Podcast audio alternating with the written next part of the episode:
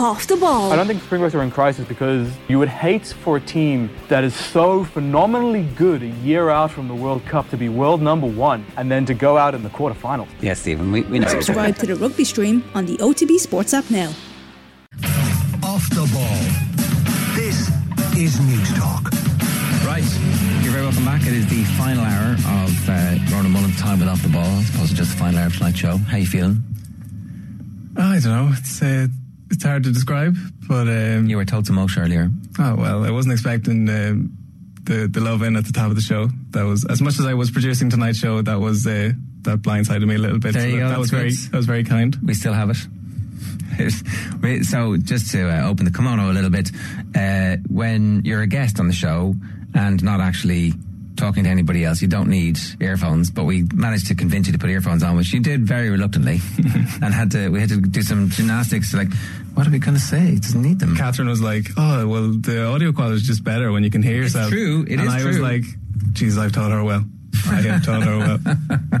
Very good. So one of the things I asked you to do this week was to put together some of your highlights from your time with us. Um, was it like picking one of your favorite children?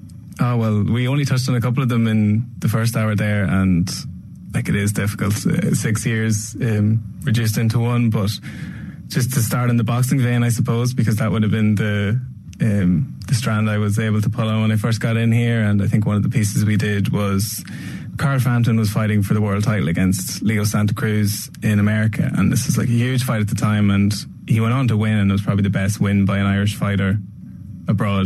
Full stop, I'd say. But to that point, it was probably the biggest fight involving an Irish fighter since Naseem Hamed fought Wayne McCullough.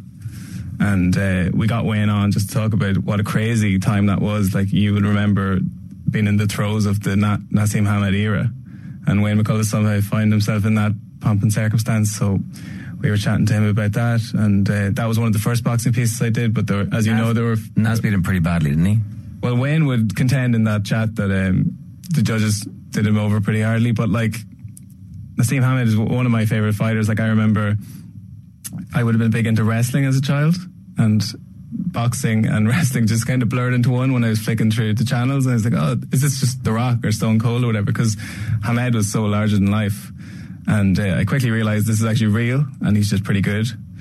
Um, so when an Irish guy found himself in the middle of that, that was that was pretty nice, and I was uh, impressionable. And I remember my dad ordered the pay per view, and his friends were around, and Right. his- my neighbor was around, my cousin. So I was too young to be watching it, but I heard about it the next day, and they would have said Wayne McCullough was hard done by. It's only when I watched it back as an actual well, you know. adult, I was like, well, that's kind of pretty clear. Now that, now that the dust has settled 20 years later.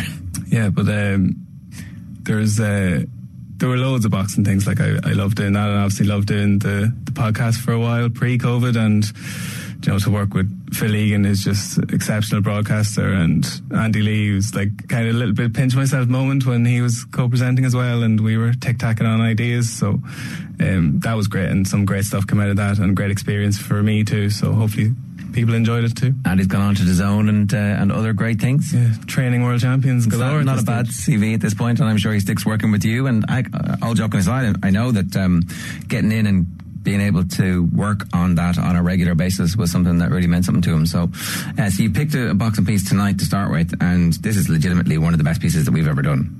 Yeah, so this, uh, as Joe alluded earlier, it was quite fresh in the door, and um, it was just happened to be the anniversary of a very famous fight where Boom Boom Mancini, who's um, gone on to be a Hall of Famer, but his profile almost outstrips his talent in some ways, where he was a Rocky Balboa figure, I would say, you know, just the way he worked his way up from from nothing essentially and was able to cut it at the highest level. But he was a clean cut guy, very good looking guy, and for that reason was pedestaled very highly in, in boxing circles. So this was a hugely high profile fight as well when he when he fought Duk Koo Kim and tragically because of the wear and tear suffered by both in that fight, but particularly his opponent, Duk Koo Kim later passed away as a result of that bout. And we'll hear some of it now, but my memory of it was like the mechanics of radio are interesting. I think this was on a Wednesday or something, and we would have Wednesday night rugby at eight o'clock. And this was the half seven piece, and by all accounts, that would normally be about 19 minutes. But by about 19 minutes, he was so good, we hadn't even got to the crux of the conversation. So it was live. Oh yeah. All right. We were actually supposed to pre-record it earlier in the day, and uh, uh, events arose. But um, by about five to eight, I was texting Keith Wood saying, "Keith, we might be a little bit late here." So it was probably by half eight we were still talking to to Ray and. Like Joe was such a pro, was able to navigate it very deftly because, as you said, live radio, there's, there's a bit of jeopardy there when you're t- dealing with sensitive subject matter. And the interviewee was so giving, as you'll hear here. So this is a uh, Ray Bim Boom Mancini in 2017. Hey, how you doing? Good. How are you? Good. I was telling the listeners we tried to record this earlier on, but we're going now. Yeah, hey, life's much better anyway. you never know what's going to happen. You never know what I'm going to say. No, uh, w- one of the brief things you mentioned to me actually uh, when we when we chatted earlier was I know your father, who um, was a fighter as well, Lenny Man- Mancini, was uh, Italian. Obviously, didn't realize your mother was Irish. My mother's Irish. Now, again, uh, uh, my my my, uh, my mother's maiden name is Attreed, which is an English name, but my grandfather used to say we're Irish, we're English by Irish extraction, or I never understood what the heck that meant, but I get it. You know what I mean? but my but my grandmother was a Flynn, Dorothy Flynn. Right. So that's Irish as you can get, right there, right? Sure is. Where I'm not sure what part. I'm not sure what part of Ireland they're from. To be honest with you, and I wish I did know, uh, because. Uh, you know, that's my next trip. That's my next goal. I've been to every other country in the UK except Ireland. And next year, when I come back over to the UK, I've been promised we're going to go to Ireland. Okay. So, don't don't be walking around here saying Ireland's in the UK or you'll get in trouble. That's the only tip I'll give you. oh, I, I'm glad you told me. No, no. well, the UK, I thought that was the four countries. Am I wrong? It's England, Scotland, Wales, and Northern Ireland. Oh no. Okay, so Ireland. I see. I know. Right. Right. We're the south. Ireland, right. Yeah. So, Okay, so yeah, that's so that's, that's a helpful tip for you. Yeah. No, no, no. Okay, I'm glad you told me because God forbid. Look, the Irish, they're tough as they come anyway. You know, and I don't want to know. God forbid, I get over there and I start saying I'm in the UK. That I got to get in a beef, and I'm going to be ba- fighting on the streets of Dublin. So um, it's great to have you on, and I mean, there's a whole uh, load to talk to you about. Uh, for instance, uh, I don't know where you're living now, Ray. I couldn't quite uh, find that out, but um, you're from Youngstown, Ohio, and you I'm say, back in Youngstown. That's where I'm at. "Oh, are you? Back in- Okay." yeah. Well, you say of you, you say of uh, you say of Youngstown that. Um, my fighting style was indicative of the town. You take some shots and you give more than you take, and you're still standing. It's a town uh, which I, I know you had a really happy childhood, but also there were some violent events there. Like at one point, it was being called Murder Town and Crime Town. Yeah. So that you- you're back in Youngstown. You obviously love it there, then. Yeah, I love being in Youngstown. You know, it's funny because all those uh, names that were bestowed on us Crime Town, USA, Murder Town, Bomb City, USA. Uh, yeah, 30 years there has been, a, you know, we're one of the few countries, in, we're one of the few cities in the country controlled by two major mob families, Cleveland and Pittsburgh. But it's been that way forever. And there's always been, a, and it's, I guess when you grow up here, you don't realize that for everyone else, they think, oh, what a tough town. But yeah, it's a tough town. You know, we're still blue collar people. We're hardworking people. Blue collar, the steel mills were, were thriving back then. I never looked at it as a crime town. I never looked at I was never scared to go any place. Um, even now that I'm back, I don't, you know, the town's not the same, obviously. Uh, it's much different, but uh, I never look at it as a place that I can't, I can't go or any neighborhood that I can't go. I, I feel comfortable going any place. So, uh, yeah, I, I guess it's for others on the outside looking in, it would be considered a tough town, uh, and that may be a bit dangerous. But for me, no, I'm comfortable here. I'm com- I know everybody, and everybody knows me, and you know, I, I'm back. Yeah. I love my town. Home is home. Your father, uh, Lenny Mancini, was a fighter. He became a number one contender for the world lightweight title at one stage in his career, but World War II happened and various things happened, and it didn't. It didn't quite work out. He said to you, uh, your father, Lenny, "I didn't win them all, but I never took a step back." And and it it seems to me his nickname was Boom Boom as well. That you guys maybe were similar type fighters, maybe not about um, elegance and, and, and, and dancing, more pressure fighters, pro fighters. Well, yeah, my father, you know, right. My father, uh, I love that line too. It's his favorite line. Ray, Ray, I never won them all, but I never took a step backwards. But then he'd stop and say, but sometimes I wish I did. And, you know, my father, that was his style. I mean, you have to say, my father was five foot two. Right, now, five foot two with a 40 inch chest. right. So you know, so my father was like a little fire plug. Yeah. He was coming at you, and and it, they used to call him that. You know, it, it was the same era, a little bit after Henry Armstrong. So they used to call him the White Armstrong. Right. and, and same style and whirlwind style, throwing punches. And that's why before every fight, before I'd go in there, uh, before my father would come in the dressing room to meet, be with me, I wanted him there. I felt, you know, I felt a bit of comfort having him with me. Mm. So t- ten minutes before they say, okay, t- TV was okay. Ten minutes out, my father said, okay, Raymond, I'm gonna go sit. I'm gonna go sit down. So he gave me a hug and a kiss. And I was, it was always like it was. It always became like everyone would laugh because it became like a, a, a ritual for us.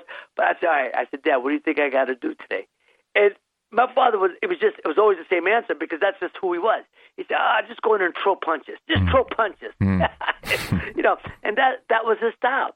So for for you know, for him, you know, being the size that he was, but my father, if he walked in a room, you thought he was ten foot tall. Mm. He walked big, you know, and that's I learned that from him.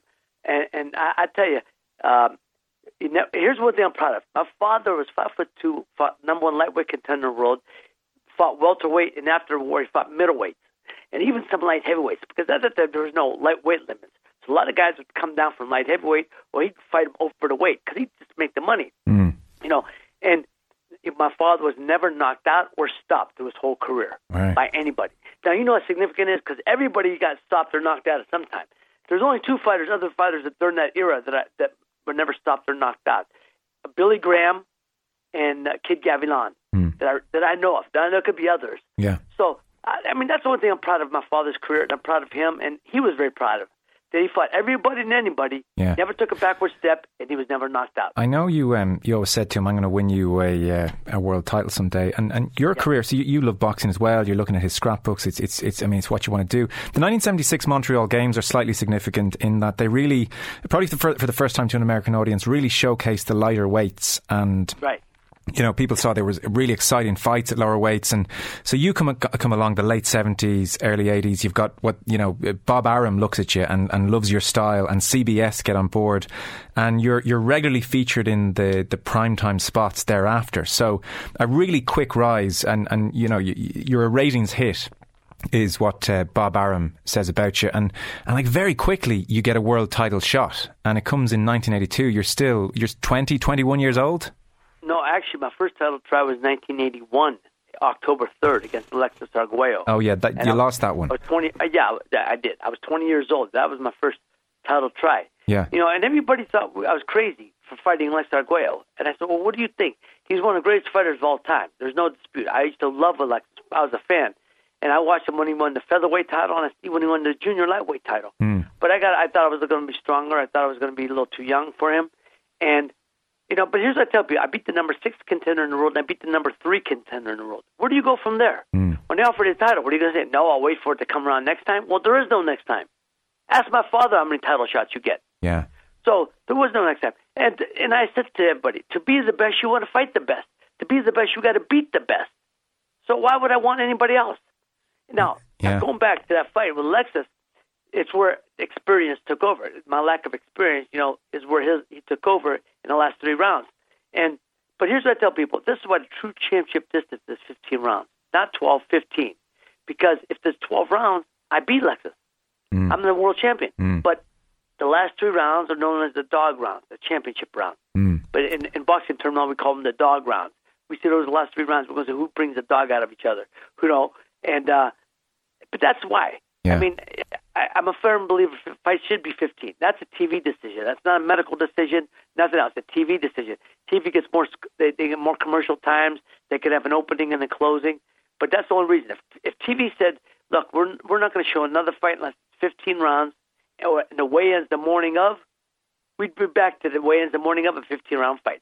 Okay. TV controls it all. Okay, I might come back to that point actually because that's, that's kind of relevant to your career and that's one of the, the things that's said about your career. But the World Championship itself, so May 8th, 1982, and you're in Las Vegas and you're fighting Arturo Frias. And I mean, like, people can watch this round or remind themselves of it if they haven't in a while because it only goes for 2 minutes 54 seconds and It's extraordinary stuff. Like he, he lands a pretty good blow on you early on. You're bleeding from your eyebrow. We've got a clip here just to jog your memory of, I guess, what was an amazing, miraculous kind of moment for you.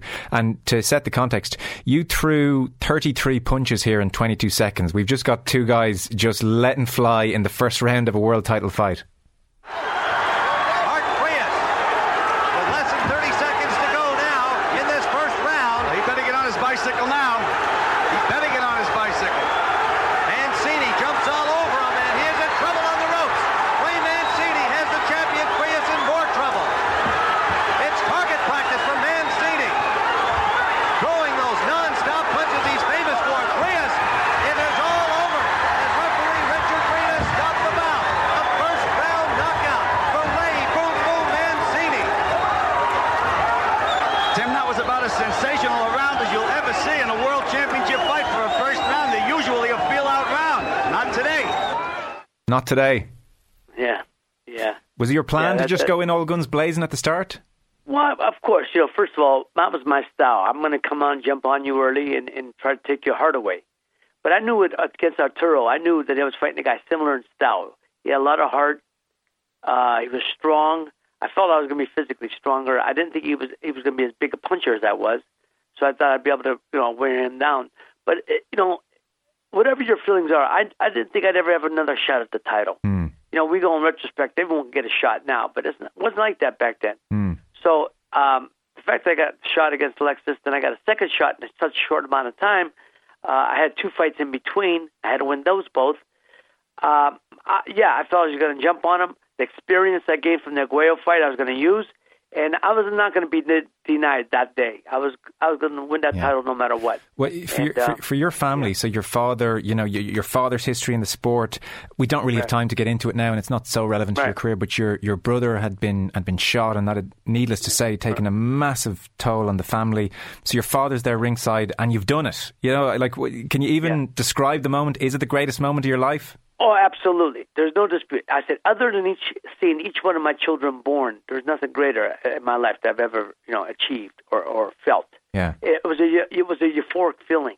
It was it was like euphoria, and and I think you know you ha- you don't ever have those experiences except when you see each one of your children born, and maybe if you're you know blessed to have another experience in your life. But that's it. Mm. It's it's just it's out of the, it's like an out of body experience, and I finally felt after all those years I finally accomplished my dream, you know, and and not only for my father and, and myself, but you know I, I was representing the city of Youngstown, my hometown of city of Youngstown, Ohio, but I never realized to what extent until after that fight, Mm. you know. Well, suddenly you're a Uh, superstar. Like, what did your dad say to you as a matter of interest, or do you even remember in the madness of the aftermath? Oh no, we were just hugging each other and kissing each other. My mother, my sister, my mom, everyone was crying. We were just, we, you know, I'm saying we did it, we did it. You know, we finally did it. Yeah. And, and it just that I remember. We were just hold, just hugging each other and kissing and crying. I mean, it was. I, I think it was a moment because I think my city of Youngstown, they they they they took the dr- they took the uh, journey with me, Mm. so to speak. Mm. Because you have to understand, I turned pro only two years after the steel mill shut down. You have to understand, we had our unemployment was up to 28 percent. There were over 100,000 men without jobs in the city, and people would come to my fights and, and cash in the welfare checks, their their their uh, uh, you know uh, uh, unemployment checks, come to my fights. Mm. And so I knew that I I was representing just more than myself. But again, you don't know to what extent until you get to that magnitude. And I was basically carrying the hopes and dreams of the people as well as my family. Yeah. And so when I won that, the town, you know, I, I not only for my family but for the town itself. I can imagine. We have a clip here from The Good Son, the life of Ray Boom Boom Mancini, and you can just to give people a sense of what a superstar you were across America at just 21 world title uh, win. The clip here has it has some of your childhood friends, but it also has Sugar Ray Leonard, it has Bob Arum talking, and you'll hear first of all the actor Mickey Rourke. And, and He was the hottest thing on television. Everybody was just in awe of this guy. I got captivated watching Raymond Mancini and hearing his story about his dad and, and watching his fights. His fights were action packed.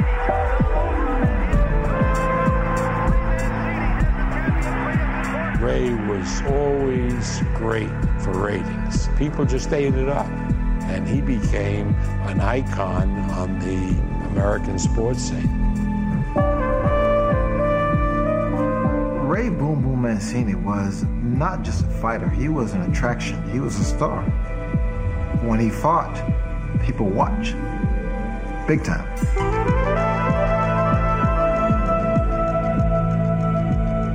At that time, you know, the unemployment rate was sky high and nothing was going right in Youngstown. People gravitated towards Ray. Ray was Youngstown.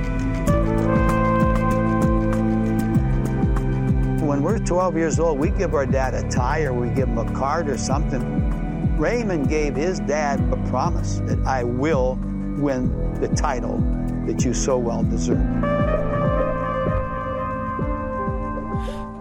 Yeah, amazing stuff. And so, superstardom, like you're on the front cover of Sports Illustrated.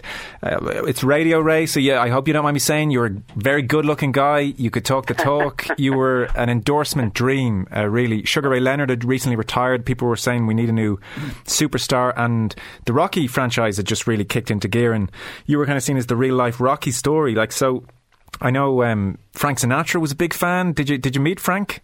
Oh, yeah, I got a chance to meet Mr. Sinatra.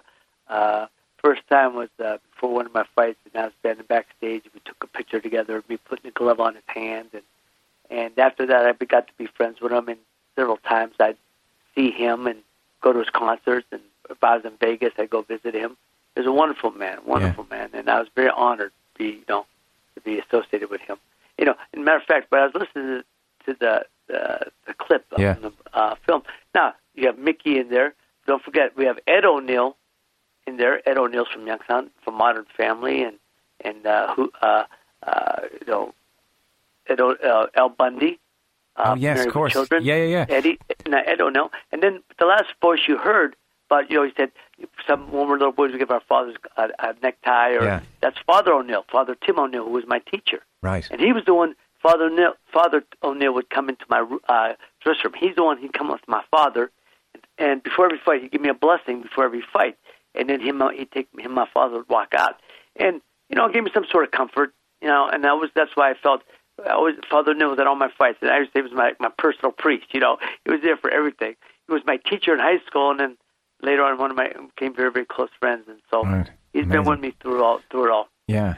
So, a lot of Irishmen a lot of Irishmen around me I, I, listen, look at you, look at you. absolutely Um, I guess you know where I'm going with this now, which Yeah, is I do, I the do. unfortunate thing. Um, do you, do you go through a day of your life or a week of your life without it coming up? Uh, there's days, yeah, there's days that it doesn't come up, but uh, not too many weeks that go by that don't come up. Right. You know, and specifically because the anniversary was just, uh, you know, last this month, or, yeah. yeah, just a couple, uh, ten days ago maybe. So, um, yeah, I mean, it happens, comes up. But I tell people, I said, look, I've talked about it long enough now to respect to the memory of Kim, and out of respect to my family. I said, have you read the book? And a lot of people go, oh, no. oh yeah, yeah. I said, okay. Or have you seen the documentary? Hmm. Yeah, yeah. I said, okay, it answers all the questions. Or if they say, no, I haven't got a chance to, I said, well, then you should, Hmm. because it answers all the questions. The reason, one of the reasons I did that documentary is because, uh, so I wouldn't have to answer the questions repeatedly through the rest of my life. Yeah. I pretty much answer, you know, I've given the same answer pretty much uh, through the through the years, and you know, it gets a little tiresome, and you know, and I understand why people ask, and there's, I understand that, you know, that's human nature, and that's okay. Hmm. But you know, I think if they watch it enough, then they get it. You know, it's okay. I got the answer now. Don't need to ask it no more. Yeah. So well, the, the, the documentary is The Good Son, The Life of Ray Boom Boom Mancini. Do you mind if we touch on parts of it? Because I know you've never been on No, Irish no, radio no, I before. Okay. No, I understand. Well, well, well. Say move on at any point if you want. So, I mean, there will be people listening who mightn't be aware, I guess. So, I- you're world champion, and you're you're it's it's all at your feet. CBS love you, America loves you, and your second defence is against Duk Koo Kim, uh, the mandatory challenger, South Korean. It takes place in November 1982, and and the anniversary, as you said, is this month. That's what kind of. Uh, twigged it in our brain. It's in it's in Las Vegas. Uh, there's a ten thousand seater outdoor arena. It's a huge uh, event. Um, we might jump in at, at one point where uh, you say in the documentary you could actually hear him. You don't spend that much time together pre-fight, but you could hear Kim in the changing rooms before the fight.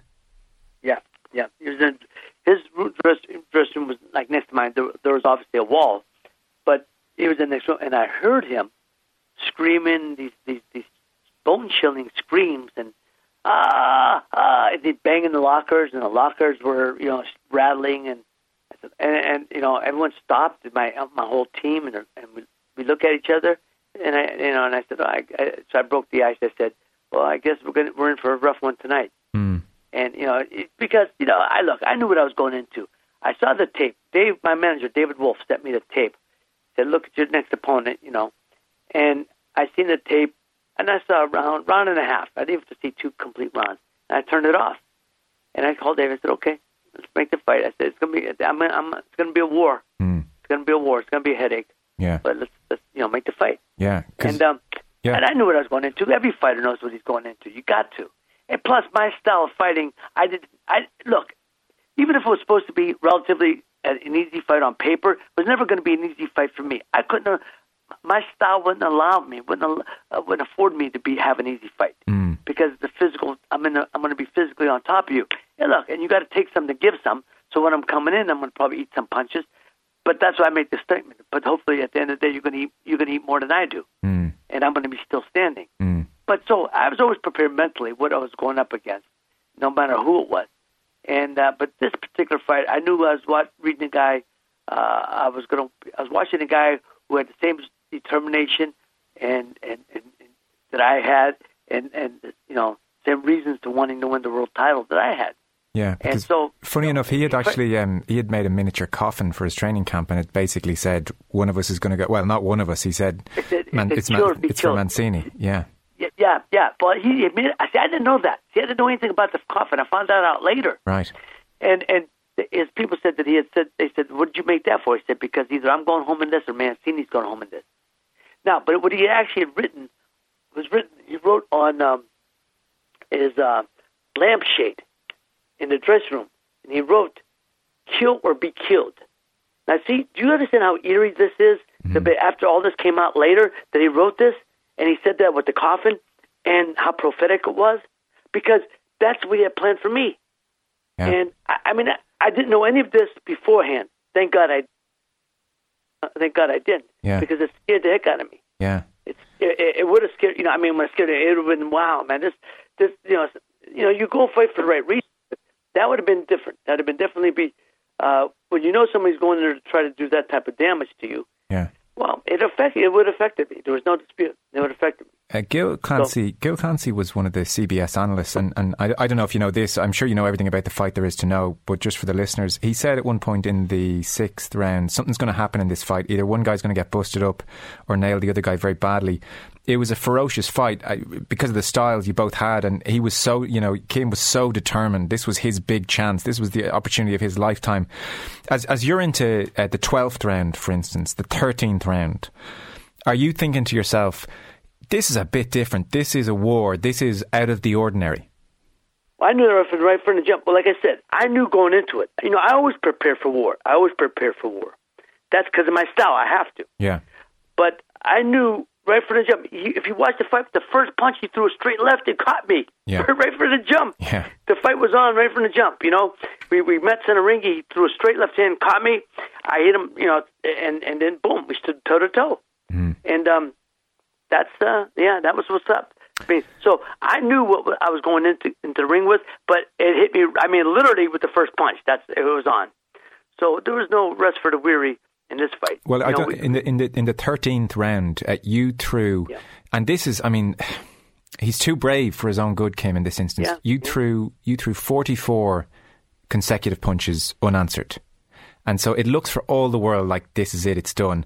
And then Right. somehow in that same round, he rebounds at the end yeah. and starts throwing punches back at you. And then we're into the 14th round, which is ultimately the final round. So, I mean, he just would he just would not quit. 44 consecutive punches thrown. Um, it's I mean, it's it's a knockout, and you go off and celebrate. I presume it's it's an amazing fight. You're you're I presume delighted and also utterly drained afterwards. Well, let's go back to the Sure. 13th round.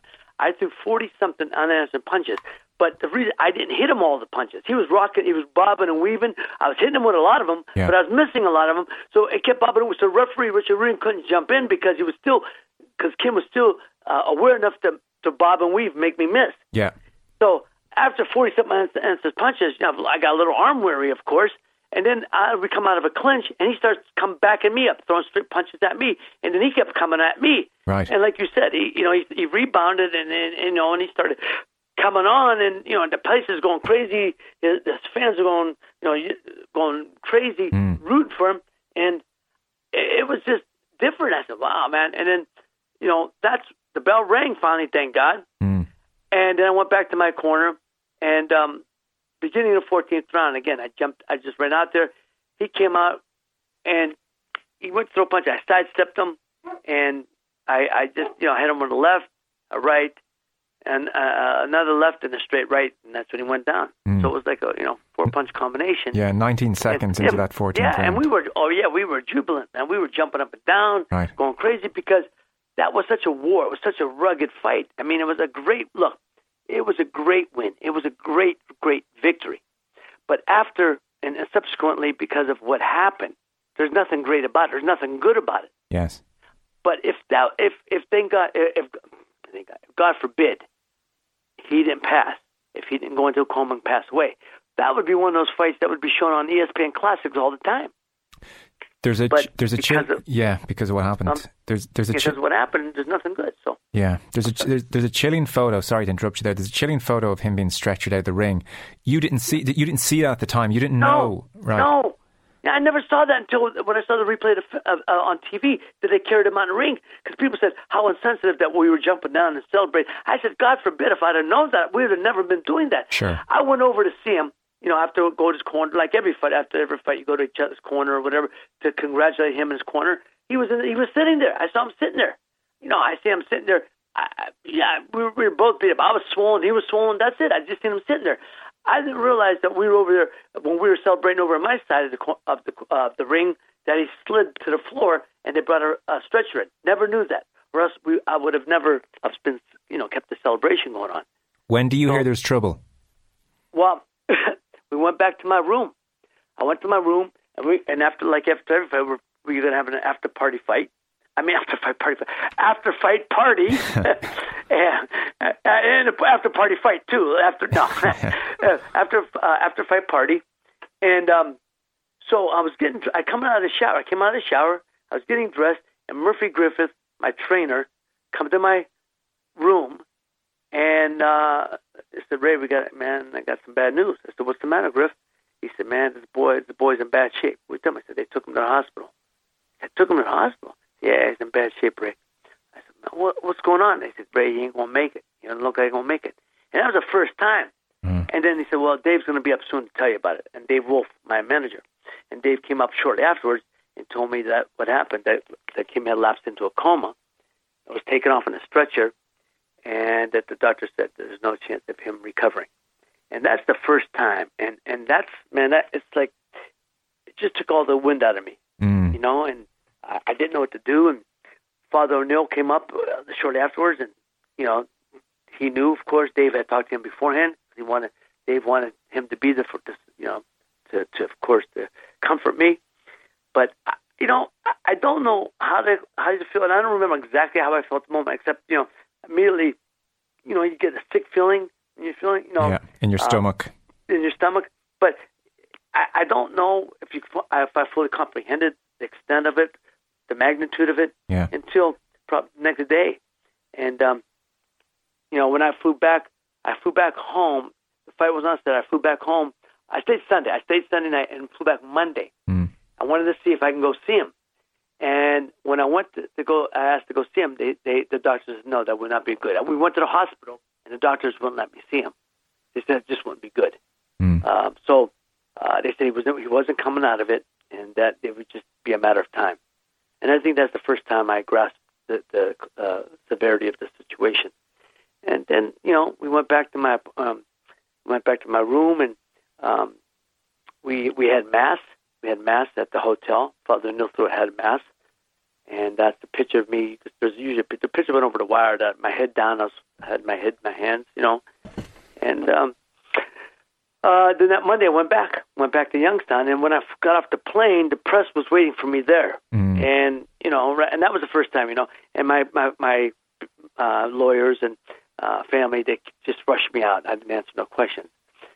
And when I came home, it hit. It was a you know, and not only in America. I guess it went you know I went over the wire Sure. because it was an international fight. Sure. And so, um, shortly, you know, th- that's when things started really getting. That's when reality set in. That I'm getting calls from from TV stations all over the world, um, NBC or ABC, and all the network uh, national networks here, CBS. They were calling to have interviews with me, and I- I just, I just, you know, it was, it was things were happening so fast, and I couldn't comprehend everything. I just didn't know how to, what to do, Yeah. and you know, it's, it's just it was it was a whirlwind time. Um, boxing, not only you know, um, was I getting beat up by the press, but boxing itself was on the ropes, so to speak. Yeah. You know, and then you know we'd have networks that were that I had, uh, the, you know, networks that uh, going on, people going on national TV saying, "Here's a kid who's a Catholic Christian boy saying that you know he's a Catholic Christian, but yet." He's doing a, he's in he's in a sport such as boxing where he's bringing harm and his job is to to knock other people unconscious and other, other people and bring pain to other people. I mean things like that, and it was like man, it hurt. It hurt bad. So that's yeah. that's when things started happening. That's when I you know realized that well, this is this, This is, is life. This is the reality, and we have you know. And I just- so I was asked to go on ABC Good Morning America, and I asked Father Newell to go on with me, and he got the okay from the bishop, Mm. and he went on with me, and they were asking him questions about you know what what is the rationale of uh, being a you know Catholic priest supporting uh, somebody like me who's all my fights, and how can he justify it? And so Father Hill did a great job of answering that. I thought, but you know, that, those are the things that were, I was coming to their attack. I, I can imagine. And, and You Ray, know. for, for you personally, in your quiet moments over the following days and then weeks, so Kim passes away five days after the fight. Yeah. Yeah. So the, following weeks and months, is it guilt that you feel? Is it? Is it? Do you feel sorry for yourself? Like, how could this happen to me? Are, are, what are those no, weeks no, and months never, like? ne- are you depressed? No, never. No, I never felt sorry for myself. I, that's not who. That's not me. That's not my makeup. I, I didn't feel sorry for me. I felt, certainly felt sorry for him, Yeah. his family. Yeah. Felt you know deep compassion for his family, and and, and I felt for my family. I, my mother, what I put my mother and father through. My mother was crying every day, and I didn't want to have to see her. You know, my mother crying because she was. My mother was in pain for me. Yeah. My mother would say, Raymond, I wish there was something I something I could do. I said, Ma, there's nothing you can do. Mm. There's nothing you could do. You've done everything. You know, you've tried. I I have to get through this on my own. And how did You you? know? What were you? What were you feeling when you were on your own? Well, well, you know, the, you know, you again, you said guilt. Oh yeah, the guilt. You know, the guilt was was severe. Yeah. And but but you know, again, I'm a realist, and I I, I felt, of course, I was part of it. I felt guilty about what happened, but that was not my intention. That was the whole thing. You know, people always talk about intent, Yeah. and that's the one thing Father Neil and me talked about. When when when when somebody like if a man's driving down the street in a car and a young child runs out in front of him, and the man hits the child, and the child dies. Well, the man's responsible, but that's not his intent. He didn't try it. He wasn't meant to. He was just driving. The, the kid ran out in front of the street. Yeah. But the man can't take it. You know, he can't separate himself from it because he's part of it. But that's not his intent. Yeah. So that was the one thing Father Neil kept telling him after and Ray, it's the intent. My intent as a fighter is to win. My intent is sometimes I have to knock guys out. My intent is to win. My intent was not to hurt my opponent. My intent is not to, to, to, you know, maybe to take him out, knock him out. But that's yeah, it's a temporary thing, but not permanently. You, you, uh, the intent was to win a, uh, to win a fight. It's a sporting event. So that's what helped me get through it. You know what I mean? Yeah. Point is that I knew my intent was not that. Yeah. And um, and the only problem is after that is so eventually you get through it. Eventually you get through it. But again, the pain don't go away. And people say some cruel things. I mean, the public, some cruel people are. We're the cr- we're, we're the cruelest creatures on this planet. Believe Like like what? Get- Like what, Ray? well, people say to me, you know, hey, uh, Boom Boom, let me ask you something. Let me ask you something. What's it like to kill a guy? God. And I just look at these people like, are you are you kidding me? Or I say, hey, let me ask you something. We know it's not your fault, but what was it, what was it like when you saw him go down and never, you know, he was never given getting up again? And but here's the one that I always remember. I went a couple of days later. I went to my nephew's football game, and I'm watching on the line. A little kid, a little kid, about eight, nine years old. I don't know. Come up to say, boom, boom, boom. How high? He says, you know who I am? That's not. He goes, I'm Duk Koo Kim's son. Now this is a little kid. You know, this kid ain't that smart to say that. And obviously, as I, somebody put him up to that. Mm. And you know, I just you can't believe these things. So this was the type of stuff. Or I'd be going. Now, I, I stayed at my house for a long time. You know, for four or five days, almost a week straight. I did, but I was getting stir crazy. Yeah. So I asked. My, I said I want to go out and get something to eat. I asked my friends. I said, "Can we go?" And we called the restaurant ahead of time, and they put me in a corner and said, "Well, so, you know, put you in a secu- uh, secluded area." But certain, certainly, it didn't take long for the word to get out that I was there, and then people would come up and come over, and that's when they'd make these comments like, well, "Hey, let me ask some boom. What's it like to kill a guy? What's it feel like? You know, things like that. Like flip it. Yes, like not yes, thinking yes. no." And that was the stuff that hurt me the most. I think that's the thing that hurt me the most. You, yeah, go on. You know, I, I was- no, no, that's. I'm just Yeah, saying no, that, that was the painful thing. it's- that was the painful. Thing, it's kind of hard to imagine. Um, are- like, are you ever realistically ever going to be able to come become the same fighter again, or does it change how you fight, or what impact does it have on your career? You know, the, the, the funny thing is, look, I fought after that. I knocked guys out after that. I had them hurt. I, I put them away. Uh, I didn't think I changed because I had to make a peace with myself to know that if I was going to move forward, I couldn't hold back. If I was going to move forward, I would have to be the same, try to be the same fighter I was before that. Mm. Uh, because you know, if not, then that's when you get hurt. You know, that's how. But people in my corner, my tr- sister trainer Chuck Fagan, Chucky Fagan said that he knew I was different. My buddy Tank DeCiccio, he said he's, he he knew I was different. They saw it, I, eh, and I I never saw that. And uh, Chucky would say it, it was just things I'd say uh, uh, during the conversation. You know, thing, comments I'd made that they knew I was changing. But here's what I tell people: the difference. I the only difference for me what I realized was, you know, before my, when I first started fighting, my attitude was, or before that fight, I'd get in the ring and I'd say, either you're getting carried out or I'm getting carried out. One of us is getting carried out tonight. After that, my feeling was, oh God, please don't let me get hurt. I don't, my, you know, my my family needs me. Uh, please help me, help me to, you know. I was always praying for safety for me and my opponent. I always prayed for that. But for whatever reason, it was this time, please don't, you know, I never worried about getting hurt. But this time I was like, I was praying, please don't let me get hurt. Don't let nothing happen to me. You know, things like that. So I, I, I look. If you look at my fights after that, I fought. I like. I think I fought with the same intensity. I, I again, I knocked guys out, and I never. If I had them hurt, I went after them. But um, somewhere along the way, Chucky and Tank said that I they, they saw the change in me. I think Yeah. that's they. So I, I can't answer that. They'd have to. I know um, certainly CBS were no longer as keen because suddenly you're you're the guy involved in the Kim fight and boxing's under huge pressure nationally. So you know you've gone from being the 21 year old superstar, the good looking guy, the world champion who's going to get all the endorsements, every kind of endorsement going, and be on CBS for the next 10 years of your life and a multimillionaire to, well, God, I don't know, can we put this guy on TV in, in the same way? And, and and that's a big factor here as well. Um, I, I saw, I, like, I, again, it, I think a lot of people just have huge sympathy with you and, and how you try and make peace with something like that, where, as you say, intent. Intent is everything. I saw I, I saw a quote of yours. I, I don't know if I have it exactly right, but that um, you've seen Kim in your dreams. You, you believe in that stuff. You, you, you, you might tell us about that. Uh, yeah, I, I you know it was after that. You know, people say, yeah, I, I, you know, when I say my prayers, I pray for him, pray for his soul, pray for his family, and then there was, you know, not long, you know, a couple of years after or so that Kim came to me in one of my dreams, and it was very, it was very real, very real to me. Obviously, I woke up, you know, and I was kind of startled, and, um, but I knew for you know I, I believe in dreams. I believe I, believe in guardian angels. I believe in things like that, and I believe somehow because he must have known what I felt. I believe that he came to me in my dreams, and and basically we, we just talked, and he let me say, "Look, I'm I'm fine. I'm okay." And I was able to understand him. I don't know if he was speaking English or speaking Korean, but you know, in your dreams, I was able to understand them. Yeah. You know, and um, that I just I'm, I'm don't worry, I'm I'm fine. It's not your fault. It's just things happen, and this was my this is you know this was my journey. This is part of my destiny, and I and and that was it. And when I woke up, I felt a, a bit of peace. I felt a bit of peace that I was able to make that.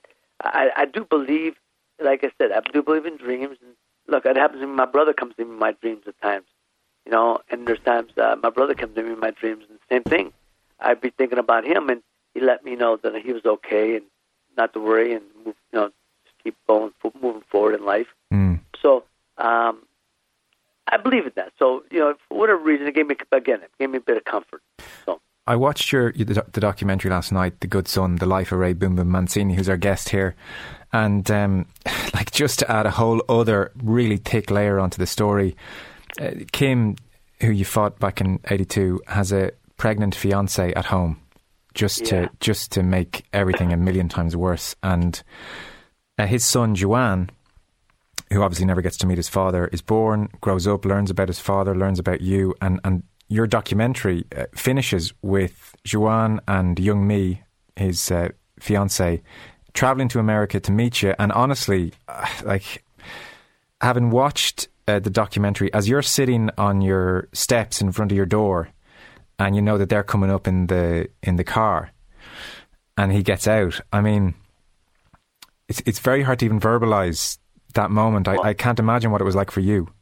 Well, you know, it's funny because people said to me afterwards, you know, how many times did you shoot that? I said, excuse me? How many times you? How many takes that? I said, are you kidding me? Yeah. I told the director, uh, Jesse Miller, Jesse James Miller. I said, Jesse, because I was sitting there and I was thinking, I didn't know how well I was going to how I was going to react. I, that's that's right. Like you said, the moment you see me, what you see is for real. I'm. I, I didn't know. I, I wasn't too nervous up to that point, and then it started just getting to me. What am I going to say? How's he going to respond? How am I going to respond? All these things go through your mind. And I said to Jesse, Jesse, get your camera guys ready because he had two other. He had two cameramen. Besides, we had you know he had the the master and he had two other cameras. They get them ready because whatever you get, you get. I can't do this again. I can't do this again. No. So whatever it was you saw, you saw. And and finally, when he pulled up, um, you know, he came out and what a sharp young man, you know, dressed with uh, and very very well spoken. And I was able to. I didn't know exactly what to say to him because you see, I stumble and fumble with my words when he's there to say hello. my kids come out to say hello.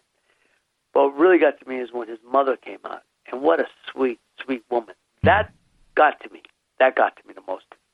And um, even when they left, and we were having at the dinner, when the scenes at dinner later, when she's crying, that that killed me inside because he was a man who she was supposed to spend the rest of her life with, Yeah. and she's pregnant with his child, and he's taken by my hands, and that that killed me. I had an enormous sense of guilt again after that for her Right. because of her. Right. And that wasn't her. That she was the sweetest lady. It- She gave me, you know, she absolved me of any anything to do with, you know, any, any sin, so to speak. She absolved me of my sin, so to speak. Hmm. That she they held nothing against me, and and but and it was great to hear that from him and the son and the mother. But I didn't know what to expect beforehand. But they were such lovely, lovely people. Um, I'm hoping to go back to Korea and see them. I haven't kept in touch with them like I'd like to, but you know, people's lives move on. I tell people, they people say, "You still in touch with them?" And I said, "We were."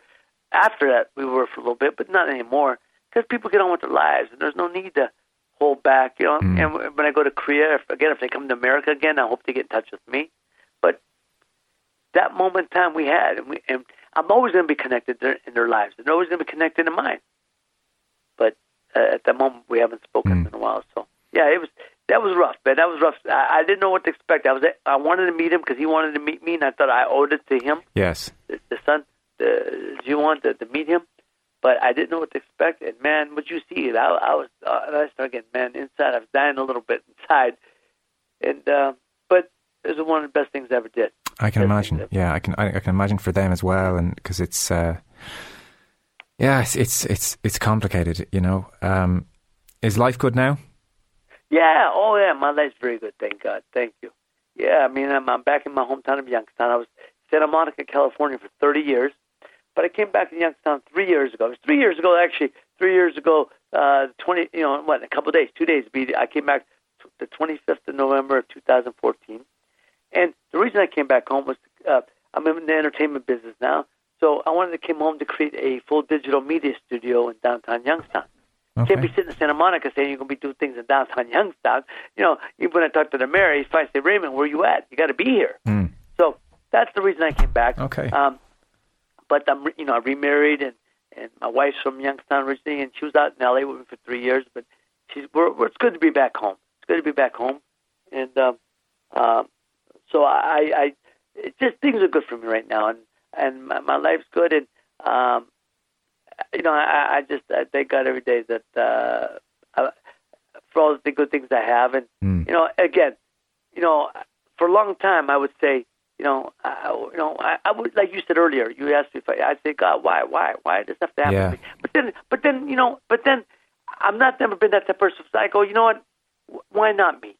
Why not me? Why should I be absolved of those type of things? Let things happen in life. Good Lord lets those things happen in people's lives for whatever reason. We don't always understand it, but we have to have belief. My faith tells me, my faith and my trust and belief lets me know it'll be it'll be exposed to me someday. But at the moment, it was. It is what it is.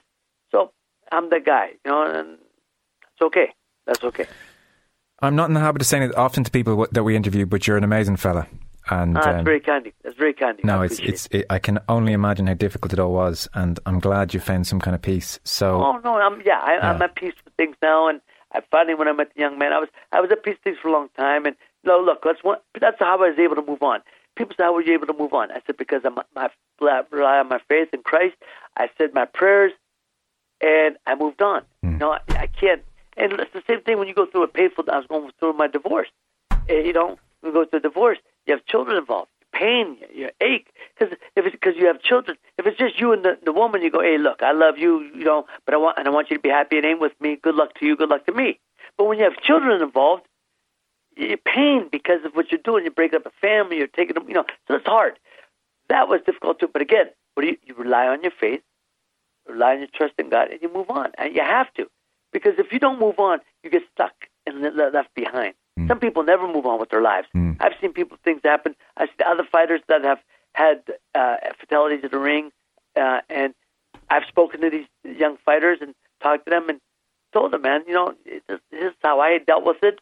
I hope you'll be able to make your peace, but you got to be able to move on.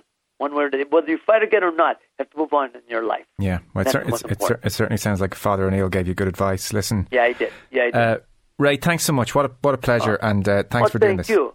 I appreciate it. And look, I hope God willing, I've been to every other place. I've been to the other countries over England and Wales and Scotland this past year, this past summer. Next year, it's going to be Ireland. Okay, well, come on I in. come Come up on, meet all my yeah, Irish brothers. co- come into us if you're in Dublin. Oh, that's a done deal. Absolutely. Okay. If I come there, I'm looking forward to it. All right, thanks. See you. Thank you for having me. Right, you've been listening to Ray Boom Boom Mancini uh, speaking with Joe on the show all the way back in 2017. It is truly remarkable stuff, and I suspect there's lots of people out there in their cars who are like, uh, who have arrived home from their commute and are still stuck in their car, and that's the whole point of these um, these bits, and, and that's why we still talk about that around the office all the time. Um, a huge response to it.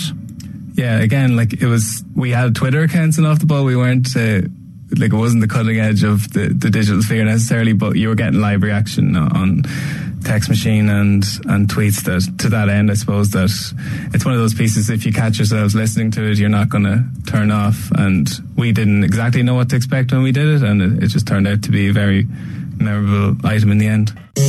Off the ball. This is Newstalk. Right, very welcome back. Um, we're entering the final half hour of um, your time with us here. I mean, you know, the hard shoulder. What, what do they ever do that's any good? Yeah, sure. There'll be a lot of. Um, don't be stealing your like. Don't be stealing all our sportscasts now for them. Well, we'll see about that. Well, we'll have to just stop them at the door. There'll be like uh like the Anchorman scenes. Pat Nevin on the final furlong. Oh my. God. Get ready for it. I'd like to point out this uh, this final hour wasn't my idea. This was seem very self indulgent, but this was a Well, it's an opportunity you- for us you- to showcase some of our great work and uh, essentially yours too. So nobody thought it was a bad idea. Yeah, well, that's true. What are we doing here? So, um, 2016. So, as I was saying, I had just come out of DCU and was here on placement, and I fresh from a thesis on the Mexico City Games and the 1968 Black Power salute and all that went with that. So the trust of the what I was writing about in that was how the coverage in 1968 differs from how it's revered now. So you can imagine how the local press and national press in America dealt with someone, you know, or two people in fact, defacing their national anthem on the world stage. And the underlying reasons behind it, of, like whatever, which is perfectly understandable, didn't come to bear until later. But it was really nasty coverage in in the immediate aftermath from all quarters. Like there's there's um, esteemed broadcasters now who are in Hall of Fames, halls of fame rather, who were very critical and. You, you talk to them same people now, I'd say they'd regret the remarks they made then. And similarly, we can look back through the prism of over 50 years on and say this was such a brave thing to do. But it's very easy to write those articles decades later. It's it's it's difficult to take the stand early early on, and very few people did. Harry Edwards had, had been an advisor to those guys. Yeah, so one of the interviewees um, that I that I touched base with on that was Dr. Harry Edwards, who was the point man for so much of that stuff, like Kareem Abdul-Jabbar and and plenty others um, built their off court, off field careers and their ethos around Ed, Edwards' principles. So um, I remember dealing with Tommy Rooney at the time, and we managed to get um, Harry Edwards through Berkeley University, I believe, is where he was. So uh, just with the one of the logistical issues of American guests, obviously the the time difference. So whatever way we got him on from a California line, and you did this piece, so um, it was obviously in safe hands, and I was just able to maybe feed some tidbits from from the work in DCU into that, and it turned out to be just an extraordinary piece in the context of what people would have been watching at the time. I think everybody was watching it, uh, sports fans wise, the O.J. Simpson Made in America documentary, which it's just a masterclass in documentary making. And as much as it's an OJ profile, it distills masterfully the the underlying tensions, which came to a bubbling end there. Now, every night this week, BT Sport are showing OJ Made in America. It's a seven and a half hour documentary, ostensibly about OJ Simpson, but really it's about American history and, in particular, the story of race in America from the civil rights movement in the 1960s all the way to today. It's obviously a particularly relevant study at the moment, given the murders of two black men by police in Baton Rouge in Minnesota and then the subsequent murder of five policemen in Dallas at a march to protest these killings. To talk to us about all this and to put some historical context on the athletes who protest is Dr. Harry Edwards, the Professor Emeritus of Sociology Department of UC Berkeley. Dr. Edwards, thanks very much for joining us. Thank you very much for having me. You've been part of the leadership group of black athletes protesting all the way back to the mid to late 1960s. And with that in mind, I'm wondering do you feel today's athletes are doing enough to be leaders of their community? Well, I think every generation of athletes finds their own uh, voices, uh, finds their own space uh, in terms of making political and culturally relevant statements. Uh, the United States um, is a society that is substantially built upon uh, freedom of the speech and mass movements, uh, and uh, the athletes have always been part of that. Going back to Jack Johnson uh, and his insistence that uh, he was a legitimate enough uh, boxing prospect that he should have a shot at the uh, heavyweight championship at a time when American uh, white American boxers were absolutely opposed to uh, giving blacks uh, that opportunity. Then, of course, you have Jesse Owens and Joe Louis and their whole uh, role uh, in terms of um, the um, uh, uh, Aryan supremacist uh, ideologies and so forth of Germany. Uh, in World War II, uh, right into uh, the 1950s, post World War II years with uh, Jackie Robinson and uh, Larry Doby and Earl Lloyd and Chuck Cooper in basketball, and of course Kenny Washington and uh, uh, Woody Strode, uh, Marion Motley, and Bill Willis in football, all, all of whom were battling uh, issues not just within the arena, uh, but uh, their struggles had implications beyond the arena. And then in the 1960s, of course, uh, you had uh, Muhammad Ali, uh, the godfather of the movement and struggle in the 1960s, waged by athletes. You had Tommie Smith and John Carlos, Bill Russell, Jim Brown, uh, most certainly Curt Flood, who struck uh, a blow for uh, freedom for professional athletes uh, when he challenged uh, the right of uh, teams to move athletes around without their uh, consent. Uh, so uh, there's a long history of struggle, but the thing that you have to recognize is that every generation of athletes fights those struggles within the context of their own times. Uh, today, uh, you have athletes talking about um, uh, strikes and one thing or another. Some even uh, uh, have even floated the notion of a boycott of the 2016 Olympics uh, as a consequence of these killings and so forth. Uh, but uh, their circumstances today are different than the circumstances in the 1960s. We have athletes that are literally walking corporations. And if LeBron James and Steph Curry and Serena Williams uh, and Carmelo Anthony and some of these other great players walked into a mayor's office or a governor's office and said, "We want something done about these killings." Uh, whether it's the killing of uh, uh, of, uh, of young black men and women or and children, or whether it's the killing of police officers, uh, there's no way that that governor or that or that that mayor tells that uh, group of athletes to get lost. Uh, we couldn't have done that in the 1960s. We didn't have that kind of power. We didn't have that kind of cachet.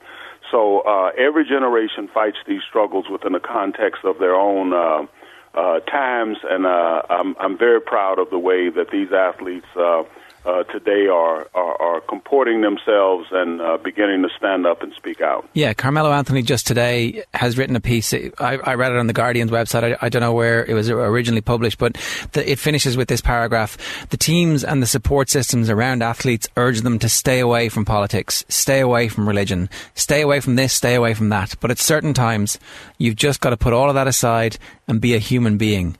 That time is now. Yes. Yes, uh, that's a clarion call for athletes to stand up and make a statement. And when you see uh, people such as Maya Moore, uh, who is the MVP of the uh, Women's uh, uh, NBA uh, Professional Basketball League, and her teammates walk on the field, uh, walk onto the court uh, with T-shirts on saying "change," uh, you know, has to has to happen. Uh, a, a, a protest against the violence and the killing and the shooting. Uh, that means that athletes uh, are finding their voices. Uh, Carmelo Anthony uh, is absolutely correct. This generation of athletes will make its statement. It doesn't have to necessarily be a repeat of uh, what happened in the past. Um, it, it very seldom is. I mean, Muhammad Ali was not Joe Louis. Smith and Carlos was not Jesse Owens. Uh, Bill Russell was not Earl Lloyd or Chuck Cooper or the Harlem Globetrotters. Uh, Jim Brown was not uh, Kenny Washington or Woody Strode. Uh, Curt Flood most certainly was not Jackie Robinson. Each generation of athletes makes its own statement in its own context and its own own way, and this generation of athletes will be uh, no exception. I, I, want to talk a little bit about the the um, 1965 to 1969 period and, and the intersection at, at that time of Jesse Owens and OJ Simpson. There was a, a part of Jesse Owens' career which to be honest, I was completely unfamiliar with until watching a documentary a couple of weeks ago, which you were part of, where they're talking about how he actually tries to stop the uh, the 1968 Black Power salute from uh, Tommie Smith and, and John Carlos, which you were heavily involved in, in orchestrating. And around the same time, piecing this all together, you're also in conversations with OJ, trying to convince him to become part of the movement of black athletes who are trying to organize a boycott, trying to just completely realize the power that they have to help the mass movement become even bigger. And it, it struck me that there's just this weird intersection between those two guys, and you're at the center of it. Uh, yes. Uh, um, Jesse Owens um, had a curious history. Uh, people forget uh, that in um, uh, in the from 1966 to 1968, I mean, I was a student of sport and society. I was writing my dissertation at Cornell University on uh, the sociology of sport, which became uh, the uh, uh first integrated textbook in, in what was then a new subdiscipline. Uh, and um, I had studied Jesse Owens' history, and I found it amazing that in 1936, Jesse Owens was one of the leading black athlete voices uh, pushing for a boycott of the 1936 games as a consequence of what Hitler and the Nazis were doing uh, to minorities inside of Germany. It was only after Avery Brundage went over to Germany and came back with the word that this man Hitler is all right, uh, and what's going on over there is largely uh, being distorted in the American media. That uh, that uh, effort to uh, stage a boycott of those games um, was uh, was crushed. I was also aware, uh, for example, just as another sidebar, of two Korean athletes who did a demonstration on the Olympic podium after uh, winning first and third uh, in the uh, marathon. Uh, two Korean athletes uh, who protested the occupation of the Korean Peninsula by the Japanese. They had to perform under the Japanese flag and resented it. So uh, those uh, one athlete who got first uh, blocked the rising sun flag on his uh, uniform with the oak tree that he was given, and the other athlete who got third uh, bowed his head and kept his hands down to his side as opposed to putting them over his heart when the Japanese national anthem was played. So I was aware of all of that history. So when Jesse Owens uh, was sent in uh, by the uh, United States Olympic Committee to um, uh, discourage, in point of fact, to threaten uh, athletes uh, who might uh, uh, and do anything uh, demonstrable against racism and discrimination and the killings that were taking place of black people in American society, including the assassination of Dr. Martin Luther King, um, I found that uh, a curious turn of events for a man who in 1936 initially was one of the forces trying to organize a boycott uh, athletes boycott of the 1936 Olympics. And some of the things that he said and was compelled to say were were so contradictory. I mean, one of the things that he said was, uh, if you guys demonstrate or do anything uh, that would tend to be perceived as embarrassing the United States or the United States Olympic team, uh, you won't be able to get a job when you get back home. And I think it was John Carlos who stood up and said, Jesse, what are you talking about? I can't get a job now. so, I mean, it was the kind of thing that um, uh, he was um, uh, almost uh, pressed into. And I think that ultimately uh, he regretted it. He wrote a book, in point of fact, in 1972 uh, titled I Have Changed, uh, where he said something that I had never even uh, stated, which was that in 1970, any black person who is not a militant is either naive or a coward. I mean, that was something stronger than I had ever stated about O.J. Simpson, Jesse Owens, or anybody else. Yeah. So uh, I think that he um, he changed, but uh, there's no question that uh, he played a uh, a convoluted uh, kind of role in that whole process. Well, because in, in his 1968 book, the, the previous book to that, he'd actually opened it with a quote from you calling him a bootlicking Uncle Tom. So obviously something really massive happened in his life some Damascene conversion, some that the scale fell from his eyes somehow, and he realised that he'd actually been somehow serving completely the wrong thing. Oh, absolutely. And um, let let me say something as well. Um, you're absolutely right. He opened his book, in point of fact, his autobiography is basically uh, an open challenge to me. Uh, Black Think is an open challenge to me and that youth movement. Uh, and he opens it, as you state, with a quote from me where I stated, Jesse Owens is a bootlicking Uncle Tom, and that is something uh, that I regret to this day because Jesse Owens was not an Uncle Tom, bootlicking or otherwise. Jesse Owens was afraid. America, in the America that he grew up in, and the America that he came of age in, was uh, almost institutionally committed to frightening black people, whether it be through the Ku Klux Klan, the various uh, uh, law enforcement agencies, uh, the institutional structures uh, where black uh, uh, humanity was demeaned and devalued.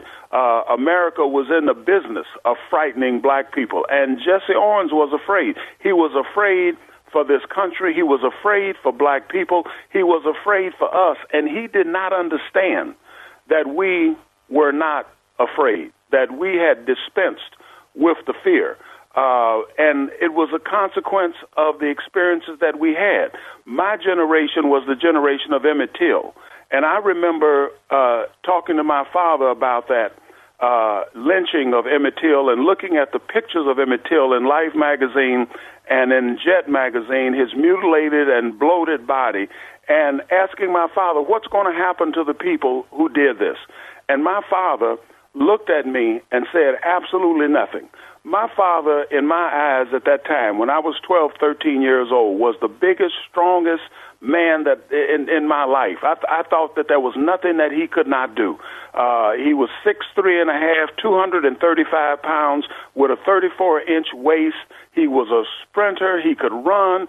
Uh, you know, he had done time in state prison. I thought he was the biggest, baddest, toughest man in the world. And for the first time, when we were discussing Emmett Till, I saw something in his eyes that I had never seen before, and that was fear.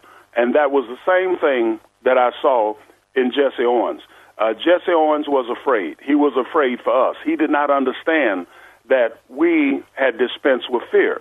Uh, the Emmett Till experience, we watched as four little girls were bombed in a church. We watched as Medgar Evers was shot in the back. We, uh, I was doing my master's thesis on the black Muslim family at Cornell in 1964, the summer and fall of 1964. Uh, and I was working with some of Malcolm X's congregation in New York City. In February of 1965, while I was actually doing that research, Malcolm X was assassinated. Uh, Martin Luther King, I met with him on January 17, 1968. Uh, in April of 1968, he was assassinated. We were supposed to meet again on April 28th of 1968. He didn't make it. Uh, I uh, was also working with students at San Jose State to make placards in preparation for Bobby Kennedy coming to Northern California. He was speaking in Southern California. He didn't make it. He was shot and killed in Southern California, never made it to the rallies and so forth that we had planned for Northern California. But then my 21st birthday was November the 22nd, 1963. And so I had a whole uh, uh, cultural and personal memory uh, and involvement uh, with these murders and with this violence. And so we had, me and my generation had dispensed with fear, and that was something that Jesse Owens simply did not understand, could not comprehend. Uh, while our white uh, radical peers were talking about don't trust anybody over 30, people like me and H. Rap Brown and Stokely Carmichael and Huey Newton and Bobby Seale and Eldridge Cleaver and Angela Davis and so forth, we didn't expect to live to be 30. So we dispensed with fear, which made us the freest people in the world to speak our mind and to do what we felt had to be done. Jesse Owens had a difficult time uh, dealing with that. And he, he was not an Uncle Tom.